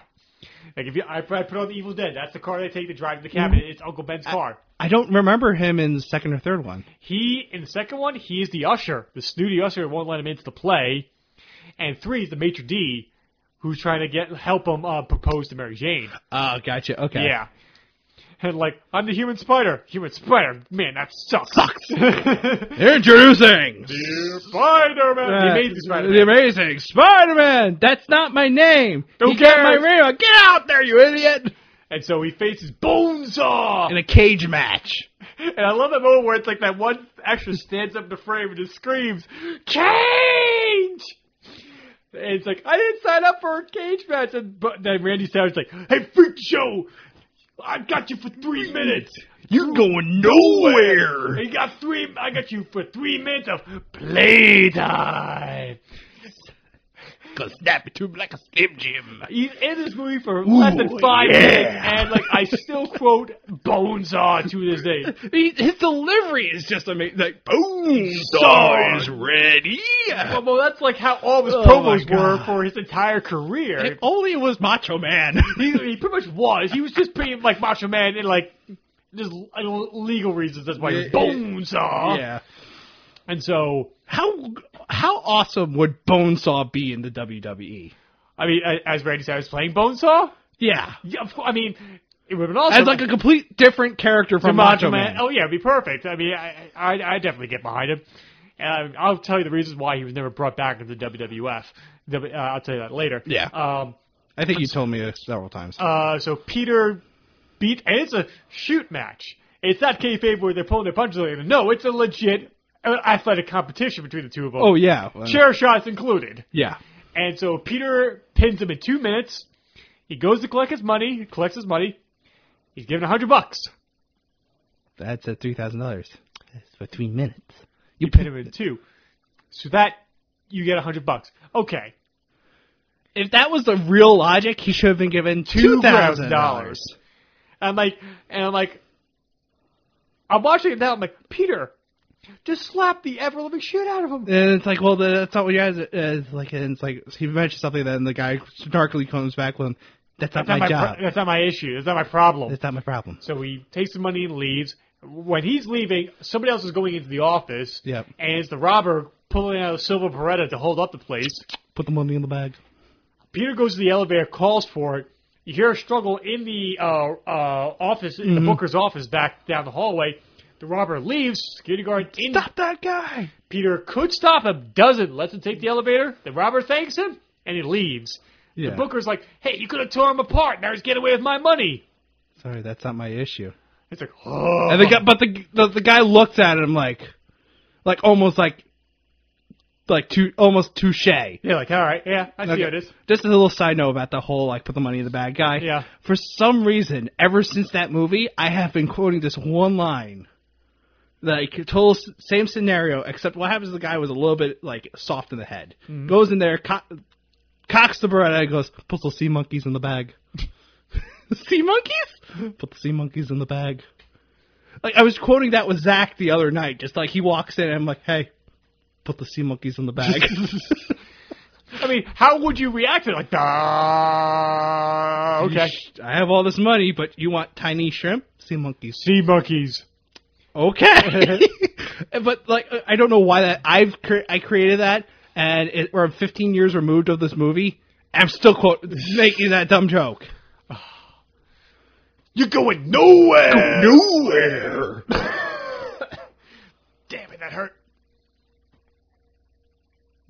Okay, now I can talk. Okay, back to back to the action. So Peter goes outside, finds out that somebody uh, got carjacked, and and finds out This is jacking. it was not Nico Bellic. No, this it's not time. Nico Bellic. Even though this guy is kind of dressed like somebody who could be like Nico Bellic. Could be. Uh, it was Uncle Ben Oh. who got shot after being carjacked Yeah. and tries to talk to Peter. And now in this scene, that's where it gave birth to the Toby Maguire cry face. Yes. In context, it's oh, it Yeah, it works. it works in context. and I kind of feel bad. That that's became a meme. Yeah. Yeah. And- But I'm like, like of course I've used that cry face in conversation online to illustrate a, a point, to make fun of somebody or a situation. Yeah. And I kind of felt a little guilty about that watching the scene again. I was like, oh. Because it a- because actually the you feel Peter's anguish here. Yeah. Because you actually kind you got to know Peter and Uncle Ben. Especially you got to know Uncle Ben because of just the performance that was given. Right. You felt like your your own uncle just died. Yes.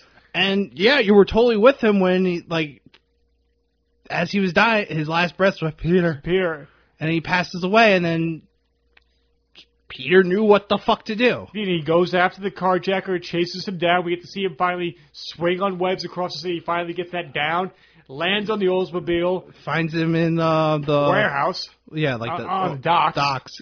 Okay. He beats the living crap out of this guy. rightfully so, And but I- he holds back. He does. Eh, But he does like. The question is like like he. At one point, he, the guy tries to get out like one of the exits, and the doors are locked, and there are two like big metal doors with tiny square windows. That's the only thing. Yeah, And Peter grabs him, smashes his head through one, pull, yanks him back, smashes his head through the second one, and then breaks his arm later. Mhm. he does get the gun pointed at his face, and then that's when he breaks his arm. Right? Does he go too far? He doesn't kill him. No. he had the restraint. The guy does end up dead. Yeah. But that was because the guy was stumbling backwards, twisted his ankle on the rotting floor, then fell out a window and hit the pier below. which is total comic book logic. Like, guy fell off a cliff. Yeah. I like, But I didn't kill you, but I didn't have to save you. I mean, like, um, maybe it was just like how brutal the sound design was in that scene. That made oh, me that question- sound design was really like yeah, and like, and just like, and like that whack, ah, whack. I, like, it's oh, like the Born Identity shared like its sound like its sound studio. right. And I'm not saying like I'm, I'm all for like, dude, like. Comic book movies, you're supposed to beat the ever living shit Mm. out of them. That's why like, I have no problem with the Martha rescue at BVS, where like he's throwing fully like giant crates at dudes' heads at that And point. like ha- watching them bleed out and I mean, like down the wall, yeah. And, and I do love, I love the fact where, like, at one point in that, in that scene where somebody does grab Batman's cape and does, like... No capes! No capes! Uh, I, lo- I love that moment. Uh, I was showing that scene uh, to my sister. I'm like, this is why you have no capes. She's like, why? And, like, he gets yanked back and he hit, Batman knees the dude in the face for touching his cape at that point. So... Please let go of my cape. The, we find out the carjacker that he just beat up was actually the person that robbed the wrestling uh, organization that he could have stopped. He could have stopped. If he just didn't, if he was not selfish, Uncle Ben would still be alive, and it's the guilt that will always haunt Peter. Now, It- It's I mean, you understand the guilt, but in all reality, it's like okay, the the guy who just who stiffed you yeah, just got his comeuppance. yes, But at the same time, you, it- it's kind of hard to justify that in your head. You understand why Peter initially did it, yeah, but at the same time, you know, like you feel for him. right. Um, But but because of that, he made the choice because he does have these powers now. Yeah. And now I'm going to put now to make sure this doesn't happen to Uncle uh, Uncle Ben's situation doesn't happen to anyone else. I will be there for New York. right. And it's funny, like in, in comic books history, like they always say, there's always three people who never came back from the dead: um, Bucky Barnes, Jason Todd, and Uncle Ben. Mm-hmm. Two of those three have come back from the dead, Yes, Jason Todd. and Bucky Barnes, the Winter Soldier. Yes, true. And like, and that's what I'm just waiting for. Like, how the hell are they gonna break Uncle Ben one back one day? I mean, Spider Gwen. well, that's different. It's a different It's continuity. different, but but he is alive and he's an Peter's av- and Peter's dead. and Peter's dead and he's an advocate for hunting fucking Spider Gwen down. yeah, I know. It's definitely it's It's a different Uncle Ben. yeah. It's different But con- it's Uncle Ben! It's a different continuity. Yeah, yeah, yeah, yeah, yeah. High And so pitch screaming. we get to see the graduation of the high school, and everybody makes it. Mhm. Um, Mary see- Jane breaks up with her boyfriend. Like so stupid. Uh, that it was like, oh, that's stupid. And then James Franco was like, hey, she's recently single, right for the picking. I, I just feel like imagine like Beetlejuice when he's like r- like kind of like dancing to the brothel. Like that's how I imagine like Harry just walking up to Mary Jane at that point. It's like it's like she he he literally asked her out right then and there, and she's like, yeah, sure, almost, but not really. no, but it was, at least the idea was planted in his head at that moment. Yes. And we see we have that, a moment between Norman and, and Peter saying like, "I understand this is a really tough day for you, but this is a day for celebration." And that kind of kin, that kind of relationship between Peter and Norman starts to grow even more as Right. Harry and Norman grow further and further apart. Right. Later on, we see Peter at home crying about Uncle Ben. Yeah. Now, a lot of people complain about Peter Parker because he cries too much, and this Peter Parker throughout the series. However, being somebody that's lost somebody like very close to your family, and all of a sudden like a very important day happens, and you just can't help controlling your emotions like that. That scene, I I totally sympathize. You with understand. Peter. and I and I love when. MA comes in and they're both I like their performances in that scene is Mm-hmm. tremendous Yeah. and I'm just like, and I'm watching. now I'm like, can I watch the whole movie of just these two acting right now? Just like, like I don't care. If yeah, Yeah, no- it. I just want to see them interact with each other. Yeah. But um, and I'm just like, I love those really quiet moments. And then, and like Amy says, like she, like that Uncle Ben knew you would grow up to be a wonderful man. That's when Peter realizes, like, I know what I have to do. He takes up the drawing, the initial concept art for his Spider-Man suit, and then we cut to a montage of s- uh, Mm-hmm. Of him doodling Spider-Man. well, we, we- the dueling actually happened before the wrestling match. oh yeah, your point. Sorry. Oh, we did bring it up before. I apologize. Yeah, Uh, there was a montage of him trying to figure out a costume, and it was it's so funny because it's like okay, Toby Maguire is simp- is not drawing these. No. they got a profession. They, it was of course. obviously. I I wish I knew who they got because it was like it's a very it's a known style for uh and it's a the art is so unique to this one artist Right. um that you know that he is a comic book artist. I just don't know who it was. I mean, hell, like, you think of Titanic, like the the French drawing of Kate Winslet. That's James Cameron's hands. He drew that. which is very talented, but no, they got yeah, they had they brought in a comic book artist to do this montage. Right. And we- that's what leads to this montage of, Bi- of Spider-Man saving people around the city and Yeah, people with- in New York addressing the camera, talking about this. this Yeah, Spider-Man without phenomenon. knowing who he, without seeing his actions, but you see the two robbers and like the giant web on the street sign, um, y- just all the sorts of things like Spider Man. Well, maybe he's a woman. Right. You have the guy in the subway saying, "Oh, "We should just give him one big hug." Um, I mean, if that, Look if that at- movie was made like a few years later, that'd be Naked Cowboy. That would be It would totally have been Naked Cowboy. that, or it'd just be a bunch of pan flute guys. Yes, and I love Jim Norton, who's part of like, who's part of the opening of Anthony show. He's one of the guys on the man on the street. He's like, he stinks, and I don't like him. And I remember I was rewatching this lots long ago. I'm like, I'm like, holy crap, it's Jim Norton. He's hilarious. He's only in this movie for a moment. Why can't he be in it more?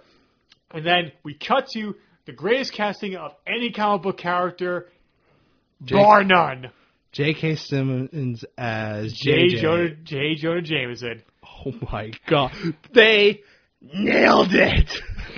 From costume design to dialogue to Personality, person- he- perfect. to- yeah, to- he should have won an Oscar for that position. Best supporting role. J.K. Simmons as, as J. James Jonah Jordan Jameson. And I mean, like, who's Spider Man? He's a menace. I mean, I mean, love Robert Downey Jr. as Iron Man. I love Ben Affleck as Batman. I love Christopher Reeve as Superman. Kevin Conroy as Batman, or Mark Hamill as Joker. J.K. Simmons. I'm sorry, he just takes God. the cake. He he is the upper echelon of all casting when it comes to comic book movies. It's just so hysterical. Like every every single spider, all, the first three movies that he's in, he has these amazing lines as JJ. Right. and it is hysterical sometimes. Like in the, I for- uh, the second movie where the homeless man brings him the suit, and it's like, oh, give him a hundred bucks. That's it, and a bar of soap. Soap. And then the third movie with uh when uh Mary uh, what no it's the end of the second movie where Mary Jane step uh Stands up for son. ends up his son's like, At the call the altar. caterer, don't open the caviar. Our favorite, moment- uh, our favorite moment was like i- in the second one, where Peter's saying like, "I need more money for my rent." Oh, and he calls his assistant like, "Can you bring me a violin? I need I need to cry for something right now." The best is the the meet the gif of him like Laugh. staring at him, and just like busting out Out laughing. laughing. and that laugh you can hear echoing. Uh, and I, it's like I'm watching this, and I'm like, I cannot wait for Justice League because I want to see this man as as Jim Gordon now. It's gonna be so different. so different. I mean, it- I mean, but because he's Jim Gordon. Yes, and, just- and that mustache that we see him in, like in the Justice League trailer, like he's like he is just spitting image of Jim Gordon. So I'm just I've Jacked Jim Gordon. yes, and like like why we need a Batman? Jim Gordon will fight crime. Which gets creeps because at one point in the New Fifty Two with Scott Snyder's uh, run of Batman, Jim Gordon was in a giant mech bat suit fighting crime. What? Yeah. That's just silly. It was kind of silly. Like, that's why, like, That's like, preposterous. that's not true. That's impossible! Search your feelings. You know, know it it's to be true. true. No.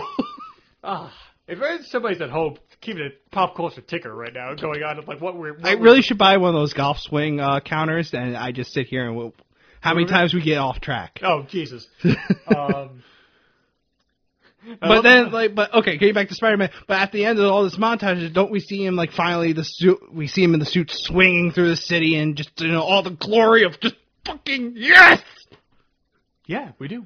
Oh, like talk about a perfect shot of Spider be introducing the the, the Spider Man suit for the series. Yes. and just him swinging through New York City at sunset. Like fuck yeah, And we're like 40 minutes into the movie. fuck yeah, and then uh, uh, it's a little I- maybe it's a little bit different because.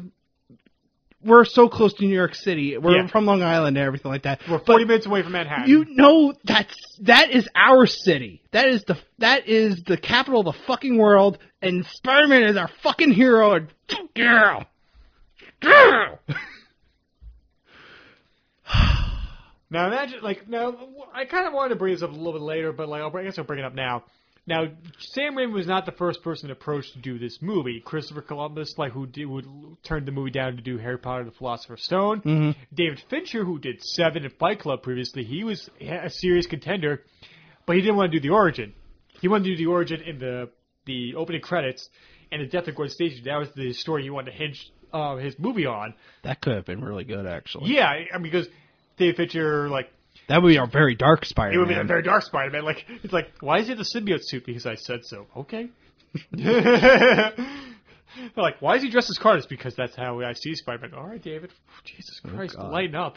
Yeah. Uh, and like Shyamalan was one of the people. Uh, John DeBont was uh, uh, who did Speed and uh, Uh, Emily Shama, I'm glad they didn't do because, like, because he did Unbreakable instead. yeah.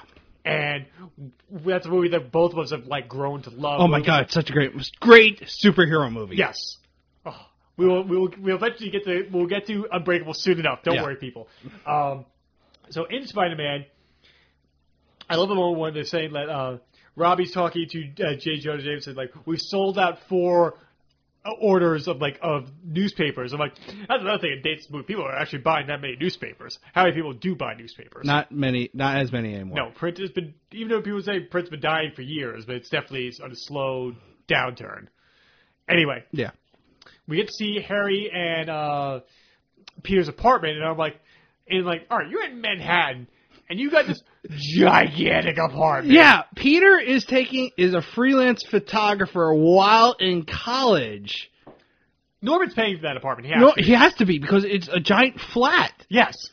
It, it, it that apartment would literal would you either have to buy it out for like maybe like three million dollars, or you're paying like four thousand dollars of of uh, of rent a month. Yeah. Something absurd that two kids in college would never be able to afford. I mean, it it also it's kind of like the apartment in Friends, where it's like nobody can afford this these apartments. neighbors like ne- ne- oh, i mean it seems like um rachel's and monica's apartment is bigger than joey's and Yeah, it uh, totally is. it much, it's much bigger so joey's and chandler's apartment is much more affordable but rachel and monica's apartment is fucking like who who blew who to get that apartment I and their rent has to be blowjobs I'm gonna leave it there. And you know i'm right Yeah, I know. um, we kind of like while the contract for we kind of skipped over this a little bit earlier. The contract we get to see a test of the rival company to Oscorp with the board of direct with the military representatives that are part of that Which contract. presumably could be Stark Industries. Wink, wink. no, it's Quest Industries. Quest Industries. But like, But you know, yeah, like I'm actually looking forward to.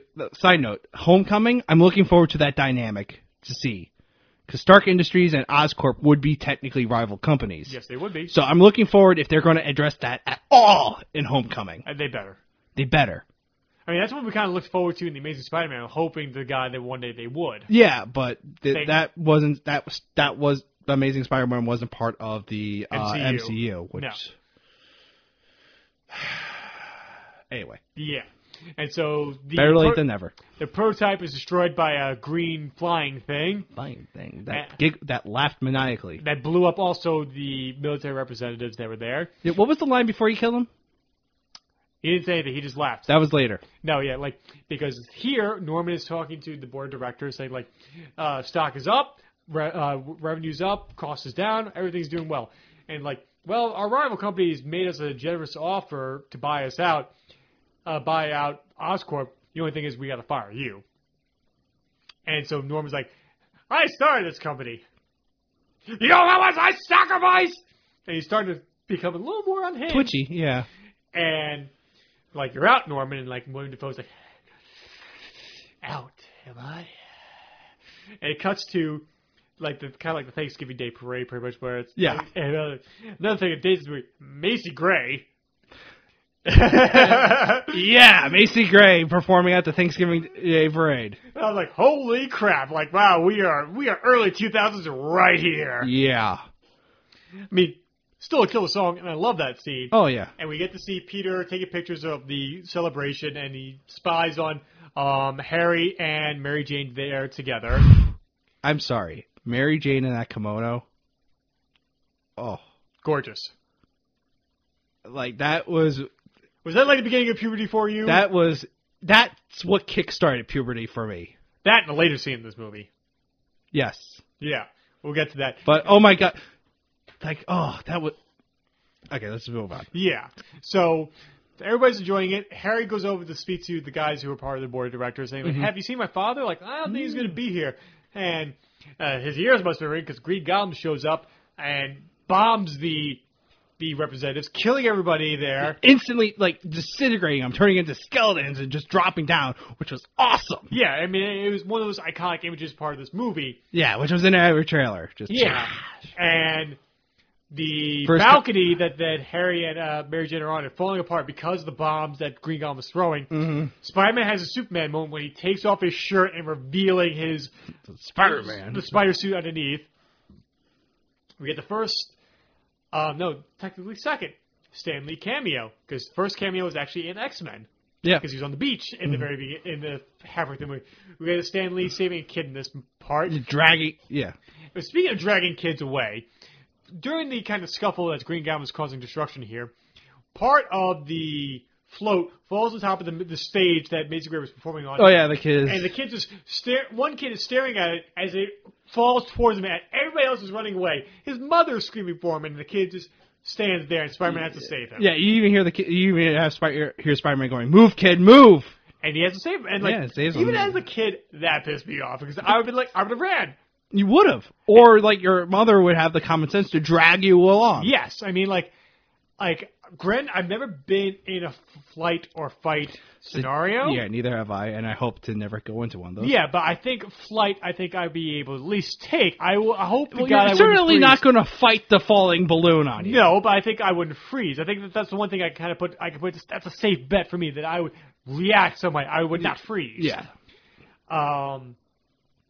I mean, like how many situations I've been on the road where I've needed to react, and I thankfully I have. yeah, but it, but okay, go, just going back, getting back on track. Yeah. So he saves Mary Jane, drops her, drops her off on the After he has a scuffle with Green yeah, Goblin. saves her, drops her uh, uh, off. And the best part was with the Green Goblin is him like sh- flying off, like "I'll get you, Spider Man." It's like it's pretty much like like Wicked Wizard, well, Wizard of Oz, like like the little dog too, as his glider that's been damaged, like sputters Sputtering, off yeah. in downtown. Like he, Spider Man saves Mary Jane, drops her off, like oh, uh, saves, puts her on. Like it's like, oh, do I know you? It's like, you, yes, you do. Do I? I'm your friendly neighborhood Spider-Man. Jumps off, and it's just like, that's awesome. Yeah. And later on, um, But the, yeah, but then the whole Thanksgiving dinner scene comes up. yes, that's later. That's later. Yeah. How much later? I think that this, I think the celebration happens before Thanksgiving. Okay. They don't call it the Thanksgiving Day parade. I thought it was like kind of like a stand-in for the Thanksgiving Day. I mean, everyone you would just immediately associate it with Macy's Th- Thanksgiving Day Parade, but Yeah. because Macy's not a sponsor of this movie, No. they can't say Macy's. No, but um, because the next scene, like a really big scene, is Jameson uh, dubbing Green Goblin the Green Goblin in his office, and Green Goblin attacks him after Peter is saying like, "This is when I first learned the difference between uh, libel and slander in this scene, Mhm. uh, because of like, all the things that that Jameson is publishing about Spider-Man." And I love this scene because Green Goblin attacks Jameson, and he asks who brings the photographs of Spider-Man because presumably. The guy who knows who's the photographer knows who Spider-Man is. Jameson does not give up Peter. No, He could have, he could have. and he probably would have died. He could have saved the skin if he did not give up. If he could give up Peter, but he refuses to. I think that's a really important moment in this movie. Yeah, because well, it, what- it shows the professionalism of James Jonah Jameson, even though he can slander and all that stuff. Yeah. but he also it also uh, it also does show um, that he does like Peter. Yeah, I mean, To an yeah, extent. to an extent, and not to the extent of like the animated series where he's willing to pay for his wedding. right, but uh, but to the point where he's willing to protect him, even though he could be physically harmed. right. Um, Spider-Man goes in there to try and save him, gets drugged, passes out. Ah, Ugh. yeah. Which oh And it had, we had the pow- we, what I dub the Power Ranger scene on the rooftop. uh, it is so corny, but it It works because if it wasn't William Defoe, William Defoe's yeah. uh, uh, but before we go any further, what do you think of the design in the Green Goblin suit? Oh my god, I loved it. I know people have problems with it, Right. But I personally think it was. I mean, you're not going to make it like what you see in like comics with the green skin and like the They leotard. tried. They you, tried, but for this purpose and for all the movies that for like Amazing Spider-Man that came out afterwards, this was the this was the prototype. That it is a military glider and uh, the pilot suit. yeah, The helmet was just bec- just because. yeah. It, it just it's the only unfortunate thing why I dubbed the scene the Power Ranger scene when Green Goblin tries to um, recruit him to be there is because they both have masks on, covering their complete features. Yeah. Well, except William Defoe does shoot up the Eyelids. Eyelids. Because like William Defoe has one of the most expressive faces ever, Oh my god! it- Yeah. and to cover that up. Is almost like a little bit of disservice to him as an actor. I mean, that's a joke. What you think of like Tom Hardy? Like how many times has he had shit on his face? Like you have Bane, Yeah, you had, you had like somebody even put up like like it was Bane from Dark Knight Rises with the mask on. Mhm. Uh, Mad Max Fury Road when he had his gauntlet on his face for most of the first part of the movie. Right. And then Dunkirk, he has a the flighter ma- flight mask on, and like it's like. Is that part of his rider, that his contract, that Tom Hardy has to have crap on his face, or is he like, I'm trying to grow as an actor with my eyes, expressing as much as possible. I don't know why I'm singing into Bane voice. And anyway, Uh, he also had that big uh, mustache too in that one movie that he. was uh, in. Bronson, yes. Um, so, say, and Green Goblin's like rationale is that like of him to join the bad guys is like everybody's gonna turn on you. Everybody loves to see everything go wrong, and it does kind of go wrong where the kind of people turn on Peter or turn on Spider Man due to J. Jonah Jameson's um, paper, Yeah, he just J. Jonah Jameson just attacks him, right? And but that's not. But in all honesty, honesty, we have seen that where news outlets go after specific people. Yes. I mean, like hell, like, that was like one of the biggest cruxes to BVS last year was like how the media turned on Superman so quickly because of one situation. That's Yeah. like, a recent comic book thing. Um, so the next big scene, we got the alleyway alleyway rescue Ugh. when Spider-Man saves Mary Jane from being sexually assaulted by a bunch of goons in the rain, in the rain while she's wearing just a one pink like one thin pink tank top. Yeah, and, and- no bra underneath. yeah. I mean, just like and so as a young uh, heterosexual boy seeing that for the first time, you're like, oh my. It it must have been a cold day on set too. Yeah, It's yeah, because those those water tanks are never heated. Yeah, but okay. Apart from jerk off inspiration, Yes.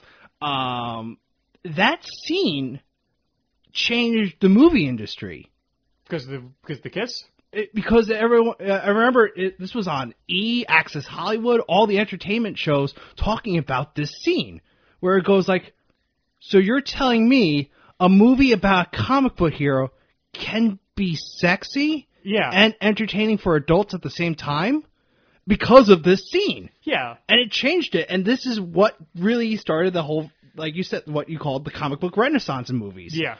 And it was a big deal. Right. Not only is like, okay, she, uh, Kristen, D- Kirsten Dunst looks amazingly hot in the scene. Um, but the kiss itself was really sexy in a way, not because she's drenched, Yeah. but the the body positioning and everything like that. And it's been and that scene has also been satirized to no end as Yeah. well. Have you ever done that? Yes. So have I. I mean, come on. Uh, it, not like okay, I'm hanging upside down. No, like, no, no, but Your, like, your like, it's- girlfriend is like it's she's like- like, leaning, leaning back in a chair, and you just go, then you kiss her, Yeah.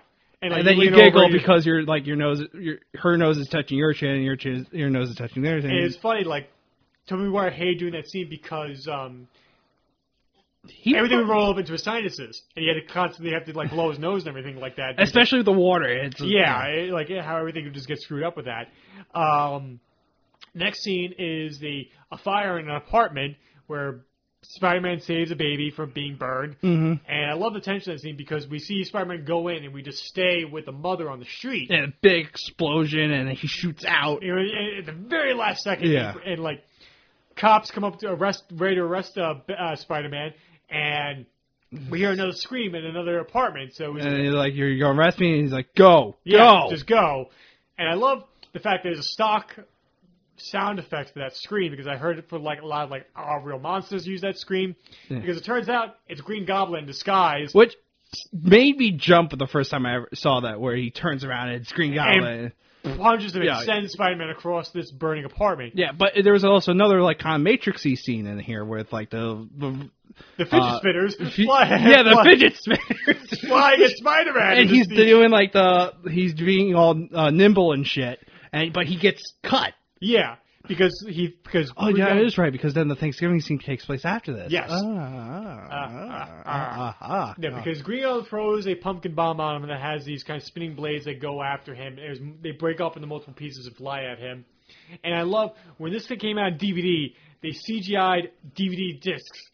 yes, I remember. And it's him dodging Dodging DVDs and DVDs. flying past him. yeah, The same thing with Underworld when like Kate Beckinsale turns and throws her blades in slow motion at the camera. They threw she threw DVDs, DVDs. close at the camera at one point oh yeah, and because Spider-Man refuses his offer, and and Green Goblin swears nobody says no to me.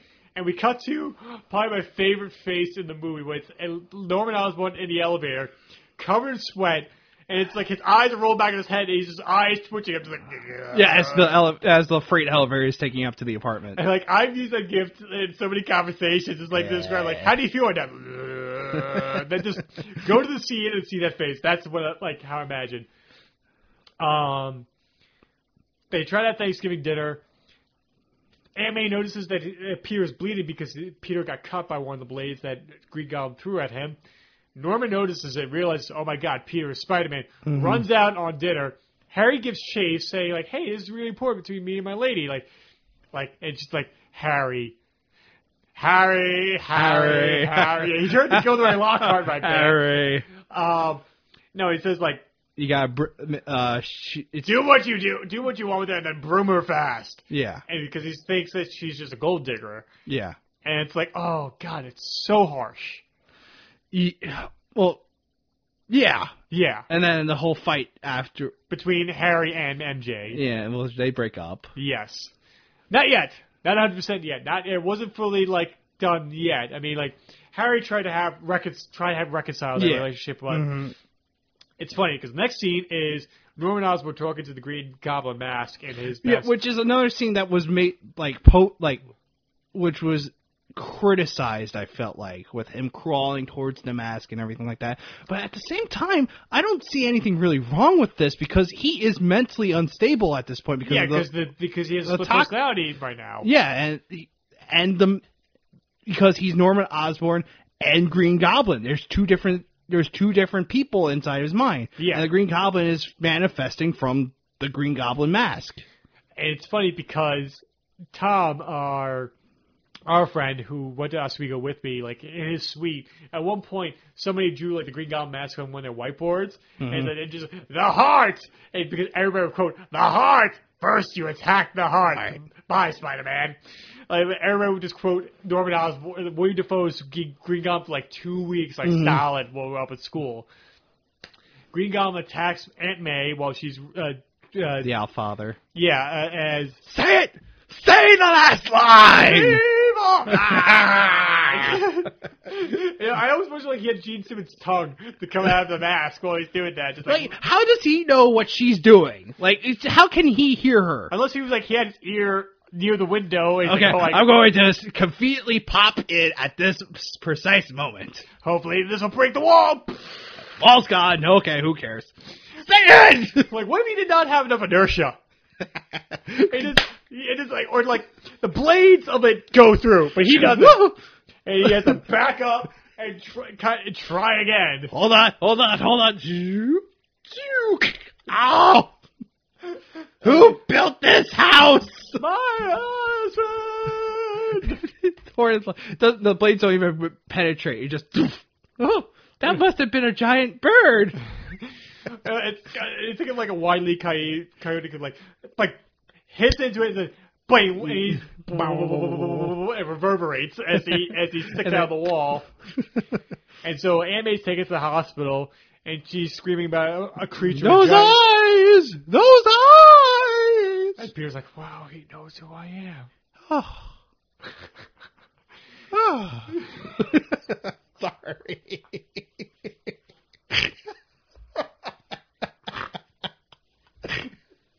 Christ. we, have been building up Tommy McGuire as a good actor in this movie. Like, we, have to, we have to come down just a little bit. Okay, sorry. And so, following like a couple days later, Peter has a heart to heart with MJ about like knowing who Spider Man is and saying why Spider Man should be interested in MJ and kind of confesses why he really loves MJ. And you Yeah. do see the moment where like both of them kind of fall in love with each other. Yeah. Harry walks in on them, Oh. and it's funny because they start shooting and. Because they dyed James Franco's hair brown to match Nor- uh, William Defoe, they didn't have his, and they decided that halfway through shooting, partly through shooting. So in that scene, Harry's hair is black when he walks into that scene, not brown. Go back and watch that scene. You'll see his hair is black and not brown. Oh, okay. It wasn't the biggest. I mean, it's a big, it's a continuity issue, but I, I didn't- like it was one of the things I read about uh, this afternoon uh, getting ready for this. Like, and then Okay. while I was watching the movie, I'm like, holy shit, they're right. It's Yeah. black hair, not brown. So he sees his father saying that Peter's in love with Mary Jane, and he's like, I'm definitely gonna make it up to you, son. Hint, hint. Twisting my mustache. I'm, Yeah. I am snidely whiplash here. And Aunt May later on is talking to Peter, saying like, "Yeah, everybody knows you love Aunt MJ." Peter has a, a eureka moment, calls MJ on the phone on a payphone yeah, because those, those, those were a thing. yeah, those existed then. Uh, Kids, if you don't know what a payphone was, It's only 15 years ago, which I is know. crazy. I know. And so he calls, gets a, gets an answering machine, an answering machine, not voicemail, an answering machine, and that's when, please do us the honest, because somebody picks up the phone, Getting Spider-Man come, come out to play as Green Goblin. I just imagine Green Goblin in MJ's Oh, apartment waiting by the answering My machine. God, what an am- I'm sorry, what an amazing line delivery. Of uh, that Oh line. my god, it is so like for the scene specifically, it is the big. It makes your stomach drop Yeah. because it's like, holy shit, he has Mary Jane. Yes. Oh, what did you do to her? Yeah. It's like, oh. sorry. I, I think it's obvious I'm fanboying here. Eh. Uh, Yeah. It just, oh, So Harry, Harry. Harry, Harry. kind of screw the pooch by having uh putting Mary Jane in the, in the Green Goblin's crosshairs, pretty much at that Yeah. point. And so Mary Jane wakes up on top of the Queensboro Bridge, Mm-hmm. Mm. and Green Goblin blows up the control center for the tour of kids that's going on on the bridge at the same time. And, Yep. uh, and Spider-Man shows up, and Green Goblin gives him a choice: either save the woman you love or save the kids choose. And I always and I always love that shot where it's a close up of Peter of Spider Man and in the reflection of his eyes you see Mary Jane in one and the kids in the other. Mm-hmm. Spider Man dives for Mary Jane, grabs her, and then grabs the kids. And he's hol- and he's holding both of them, and he's trying to hold them as long as he can. And at that time, a harbor master is approaching with his boat. He was going to swing his tugboat underneath the tram that that's hold that's being held that Peter is holding while the kids are in. Right. At the same time, Green Goblin decides to attack him. hmm Was it this movie or the next movie where he just goes like she's like holding on to him and he's looking at each other and he just goes, "This is really heavy." That was in the second one. Second one. Yeah. Uh, Mary Jane slides down the cable, the remaining cable that Harry's holding, uh, that Peter's holding onto. Um, Which that would hurt like a bitch. yeah, 'Cause that's just wire cable. and- yeah, this ow, Oh. just tearing up your hands. And Green Goblin's about to finally deliver the death blow to Peter when he debris starts getting thrown at him, and then we, all the New Yorkers that's on the bridge start throwing stuff at him. Now, you can't talk about this movie without talking. about what happened in September 11th in 2001. Now, even to the point where we mentioned before, there was a uh, advertisement that had a helicopter with bank robbers getting caught in a giant web that's strung between the two and twin towers. Yep. Now, I really think, and a lot of people kind of look back at this moment and saying, like, ah, it's a little unnecessary. It's kind of like too like on the nose. We need to be uni- unified and patriotic. But I think within the context of this movie, even watching and even still watching it now, I don't have a problem with it. I can see people. I see the people, but like, it kind of went back to my fanboying a little bit earlier.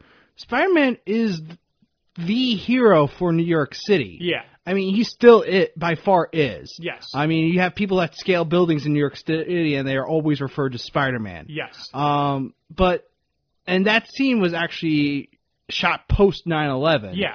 Um, but I don't think it's like totally like I don't see. I mean, I guess you can complain about it, but at the same time, like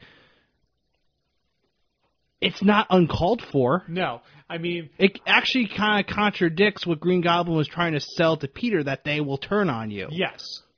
And I always think like Zoolander reminded us it was okay to laugh. Yes. after 9/11, and Spider-Man, this Spider-Man, show that anybody can be a hero, and everybody can, like everybody is a hero in one way or another. Yeah.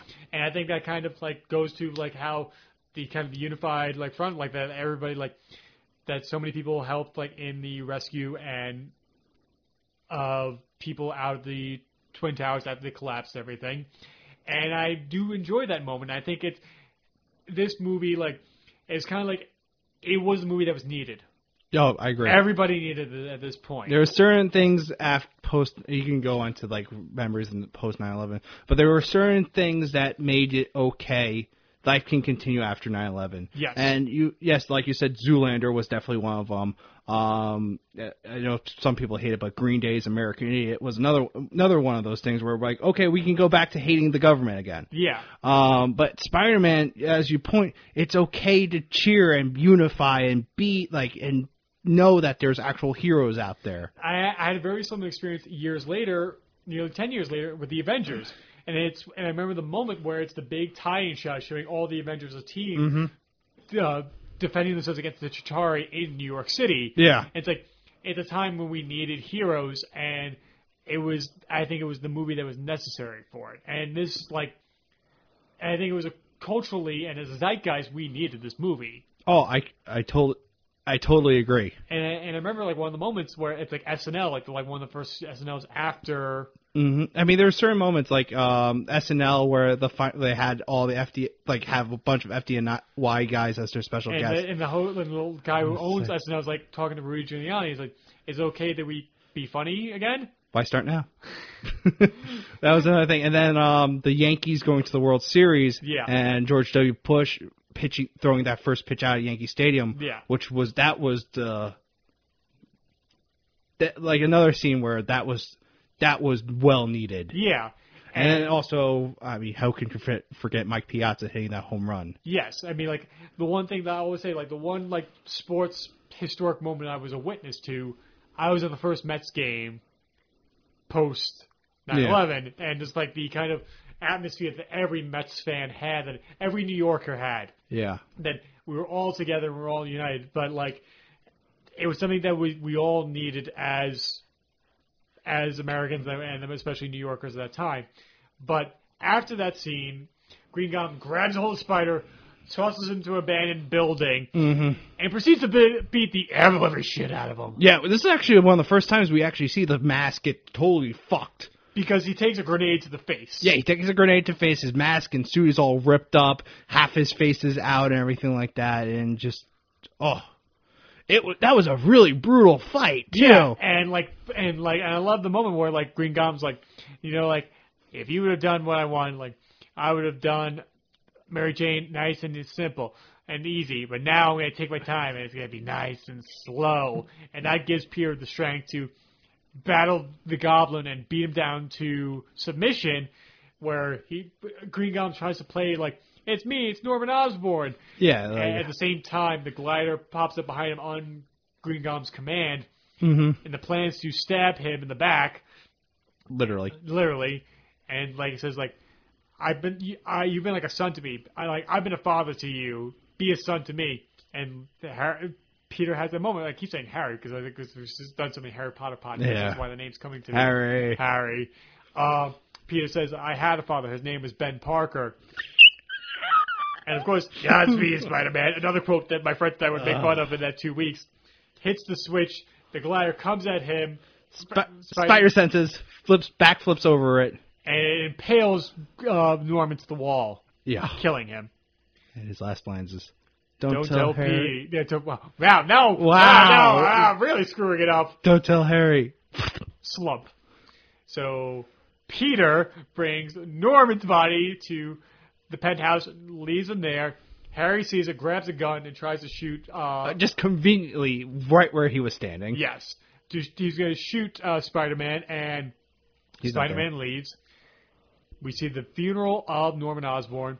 Harry swears vengeance on his father's grave. Mhm. Mary Jane confesses that she loves Peter, and Peter's like, "No, we can't do this because I, I'm Spider-Man and I cannot protect you if I were doing both of them." No, no, he doesn't admit admit that he's Spider Man. he doesn't. She finds out by kissing him. right, And she touches her lips and it's like, oh my god, that was that sensual kiss. right. And but I forget the bullshit reason he gives to her. And- and- and Uh, you came over before I finished the end of the movie, so I cannot remember Uh, yeah, I, there Sorry, was some. folks. It was some bullshit reasoning. that we can't be together. Yeah, but be, it wasn't because I'm Spider Man and you're In- vulnerable. internally, that's what he said. yeah, but it, he kept his identity until he kissed her, Yeah, and then she's like, oh, and ends with Spider-Man swinging off into the New York City, stopping by American flag, and then swinging off, and then we get Chad Kroger's hero at the end. Okay, sorry. That last scene is just. I- If you're a red blooded American and a geek, that is the perfect fucking scene ever. yes, Spider-Man swings through New York City, lands on a flag post with a giant American flag fluttering behind him, and he swings at the camera. Fuck yeah! America. Oh my god! I'm sorry. I just like I, You're very prideful. I understand. it's all good. Now, a few things I want to talk about before we wrap this up. Um, the music of this movie. What do you think of David? Uh, well, Danny Elfman's score and the Chad Kroger like hero song. I mean, Hero was a popular song at the time, Yeah, so it fit. It fit. It fit. yeah. It was kind of like the Prince album with Batman '89. Yeah. as well as Kiss from a Rose with Batman Forever. Yeah, but um, Kiss from a Rose is unique. That's just unique. Um, but Danny Elfman's score was so fitting of the movie. It really, it really brought the comic book to life with his with his score. Yeah. and like the emotional ro- the emotions that you get through the the the score really complemented what was going on in the scene. Yeah. and like the action scenes were just enhanced by it and everything like that. And it just was great. The, the score was great. Yeah. So yeah, fucking a. And I know it's Sam Raimi and Danny Elfman did have like kind of like a falling out with Spider-Man Two, and I'm pretty I'm not sure if he came back for Spider-Man Three. I, I have got to look that up, but like every now and then I'll catch myself kind of like humming like the dum dum. Dum, dum, dum, dum, dum, dum, and humming the Spider-Man theme. Granted, it is very similar to his Men in Black score, Mm-hmm, but different enough. I mean, it's not as like like you think of like you listen to the Batman '89 score, and you listen to his Flash TV sc- score, mm-hmm. like, whoa. I don't understand this Warner Brothers, and it's like money going from one pocket to another because they are very similar in terms of like structure and everything like that. But um, so yeah, I really enjoyed Danny Elfman's score for this movie, and it's kind of like in this day today's day and age where kind of the superhero scores are kind of not as memorable as they should be. It's n- it's refreshing to go back and say like, oh yeah, a memorable theme to with a character that you can identify with him with. So I really enjoy that.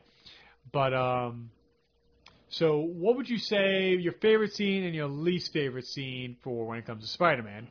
Um, It's on point now. What you're looking up? I think it's Christopher Young who composed Spider-Man Three. Thought so.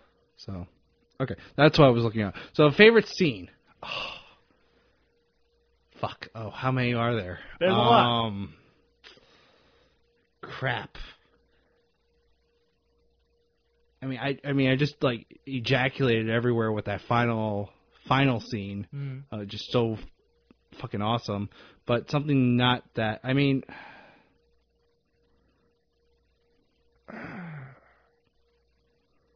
I think the montage of him doing his acts in the city Right. and then finally getting revealed uh, the new suit and everything like that before J. Jonah Jameson says, "I'm Ernest." yeah. I think that whole sequence really like this is really Spider-Man. Mhm. It's like holy shit, it's really Spider-Man. Right. That's I think that's what really made it for me because that because the re, the people in the street reactions are so so you know, New York. It's yeah. like some indifferent, some all for it, some ag- completely against it, and some just completely bizarre. Yeah. Like maybe he's a woman. Yeah. like it- really? It's really. it- Uh, it's just oh, so many unique personalities that come out of New York City. Uh, the least favorite scene. Um, I just had one in my mind. Um, because there was one that w- that just didn't seem to work. I mean, I, I could say him going, uh, uh, Green Goblin going, "Sleep," but that's just too comical. Um.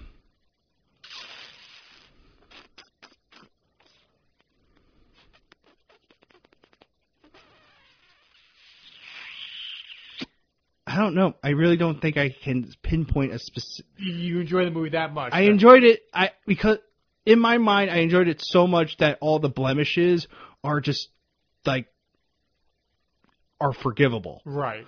Um, I don't know. You can go. I'll think about think about my least favorite scene. If I, I think my favorite scene is probably the parade rescue. yes, that is up there. and just like how awesome is seeing Stanley, seeing Spider Man, being Spider Man, having him confront Green Goblin. Granted, like I could give it to, and he's seen Jane Jonah Jameson's end Mhm. and how awesome it is.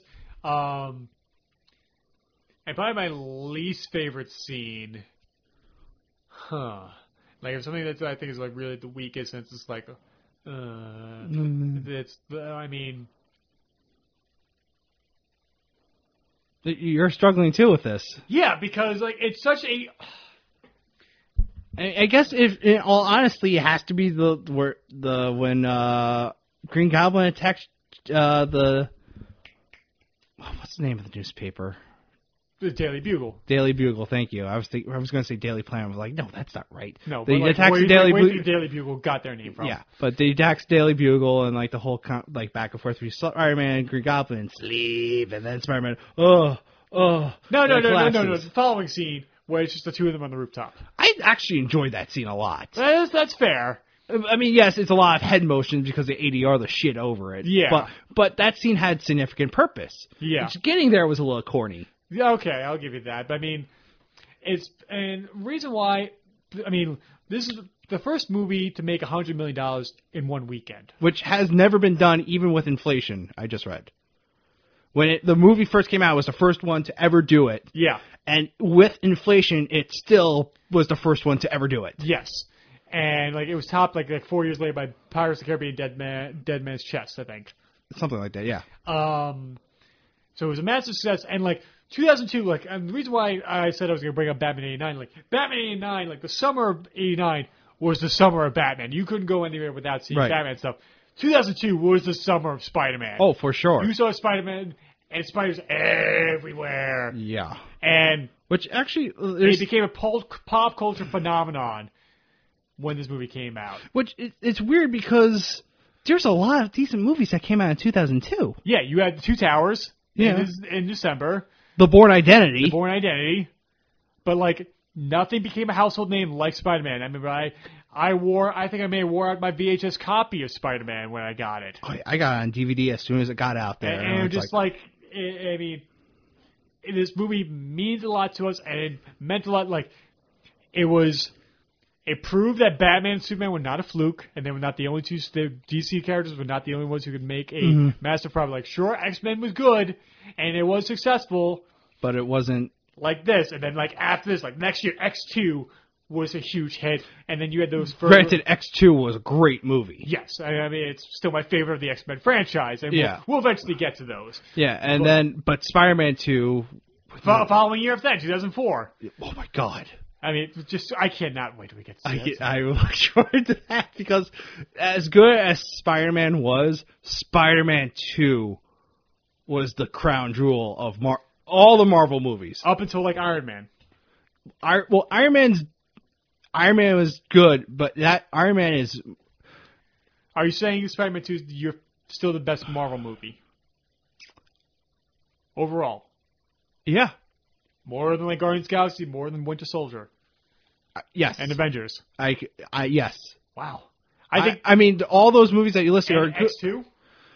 X2 can give it a run for money, but I think Spider-Man 2 del- delivered.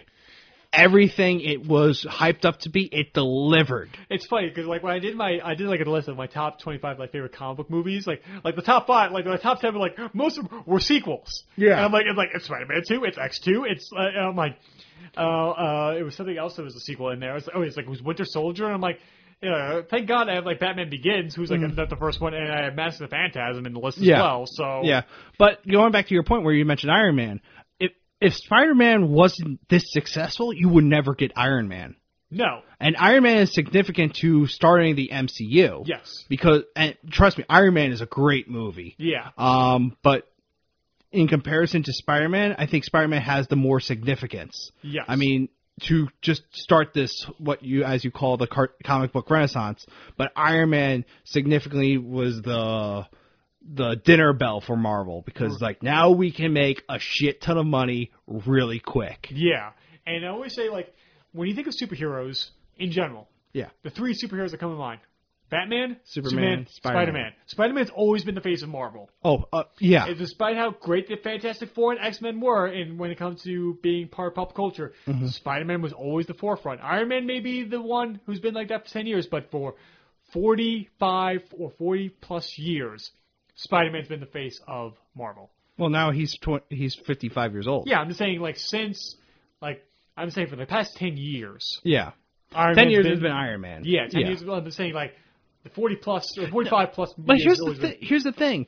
Um, you yes, it's been Iron Man, but after the like the disappointment that Spider-Man three was, and then the two amazing Spider both amazing Spider-Man movies, there's still the hope that there's a good Spider-Man movie coming from because that's how significant this character is. Yes. I mean, it's yes, Iron Man is in the spotlight right now because Robert Downey Jr. owns the role. Yes. Um, but the hope is that this new Spider-Man movie that's coming out could bring us back to this Spider to 2002 Spider-Man. Yeah. There's a lot of apprehension here, but Yes. yeah, Even amongst us. Yeah, I mean, you're just kind of watching trailers, going like, "Oh shit." Yeah, like when we were watched, we were seeing Wonder Woman last week, and we are like, I have my set feelings on it. And then you saw the trailer, and like after the trailer was over, you- even like you were like, and you were an eternal optimist when it comes to Spider-Man. I'm a, more of an apologist when it comes to the Amazing Spider-Man movies. Yeah. Uh, yes, I do see that Sony tampered a lot into it. Yes. Do I, do I think they're horrible movies? Absolutely not. Though people think they're uh, like, oh, that's so horrible. Sony's just like, ugh. Right. It's like no, they were they were fun. I, I mean, I wrote another thing that I haven't pu- published it. I put it on the uh, uh, cartoonbidge.blogspot.com, Right. uh, but it's on my D, uh, DW dr- dwdrawings.deviantart.com where I like it did Amazing Spider-Man get a fair shake. Right. And my personal opinion is no. Yes, it, it was tampered with, but overall, it was a different Spider-Man. Yeah. Everyone wanted the Tobey Maguire Spider-Man, but there was a giant se- sequence of Spider-Man being a cocky douche in high school. Yeah. He was a geeky douchebag. Right. So, and that's and, what. and Andrew Garfield did that Yeah. fantastically. And okay, and he has a New York accent. Well, where what where do you fucking think he lives? Yeah. I mean that that's why I think Tom Holland's got the most New York accent in his portrayal of Spider-Man right now. Yeah, I mean, I'm looking forward. I mean, I'm looking. You're not the real Avengers. Hulk Wait is a the sec, one- you're not the real event. Captain, not Captain, that- Huh, Where are you from? Queens. fucking queen. Brooklyn. Yeah, I mean, like they always say, like the people. I, I have problems with Captain America: Civil War, but like one of the things I will really enjoy is it was Tom Holland as when Spider-Man. Spider, I mean, come on, like who did not cheer or get excited when we first saw Spider-Man coming, like in the, like being in the, going to be in that movie? And then when Winter Soldier throws a punch and he catches it, like you have a the metal arm, That's so cool. it's like it's Spider-Man and Falcon, like everybody's got a gimmick now. It's like we're fighting. There shouldn't be that much talking. Oh, sorry, but that's Spider-Man. Yeah. he would throw these quibs out, like little quibs of just like mocking, Right. mocking you and everything like that. I mean, to the point where it, to the point where it makes sense why comic where they gravitate.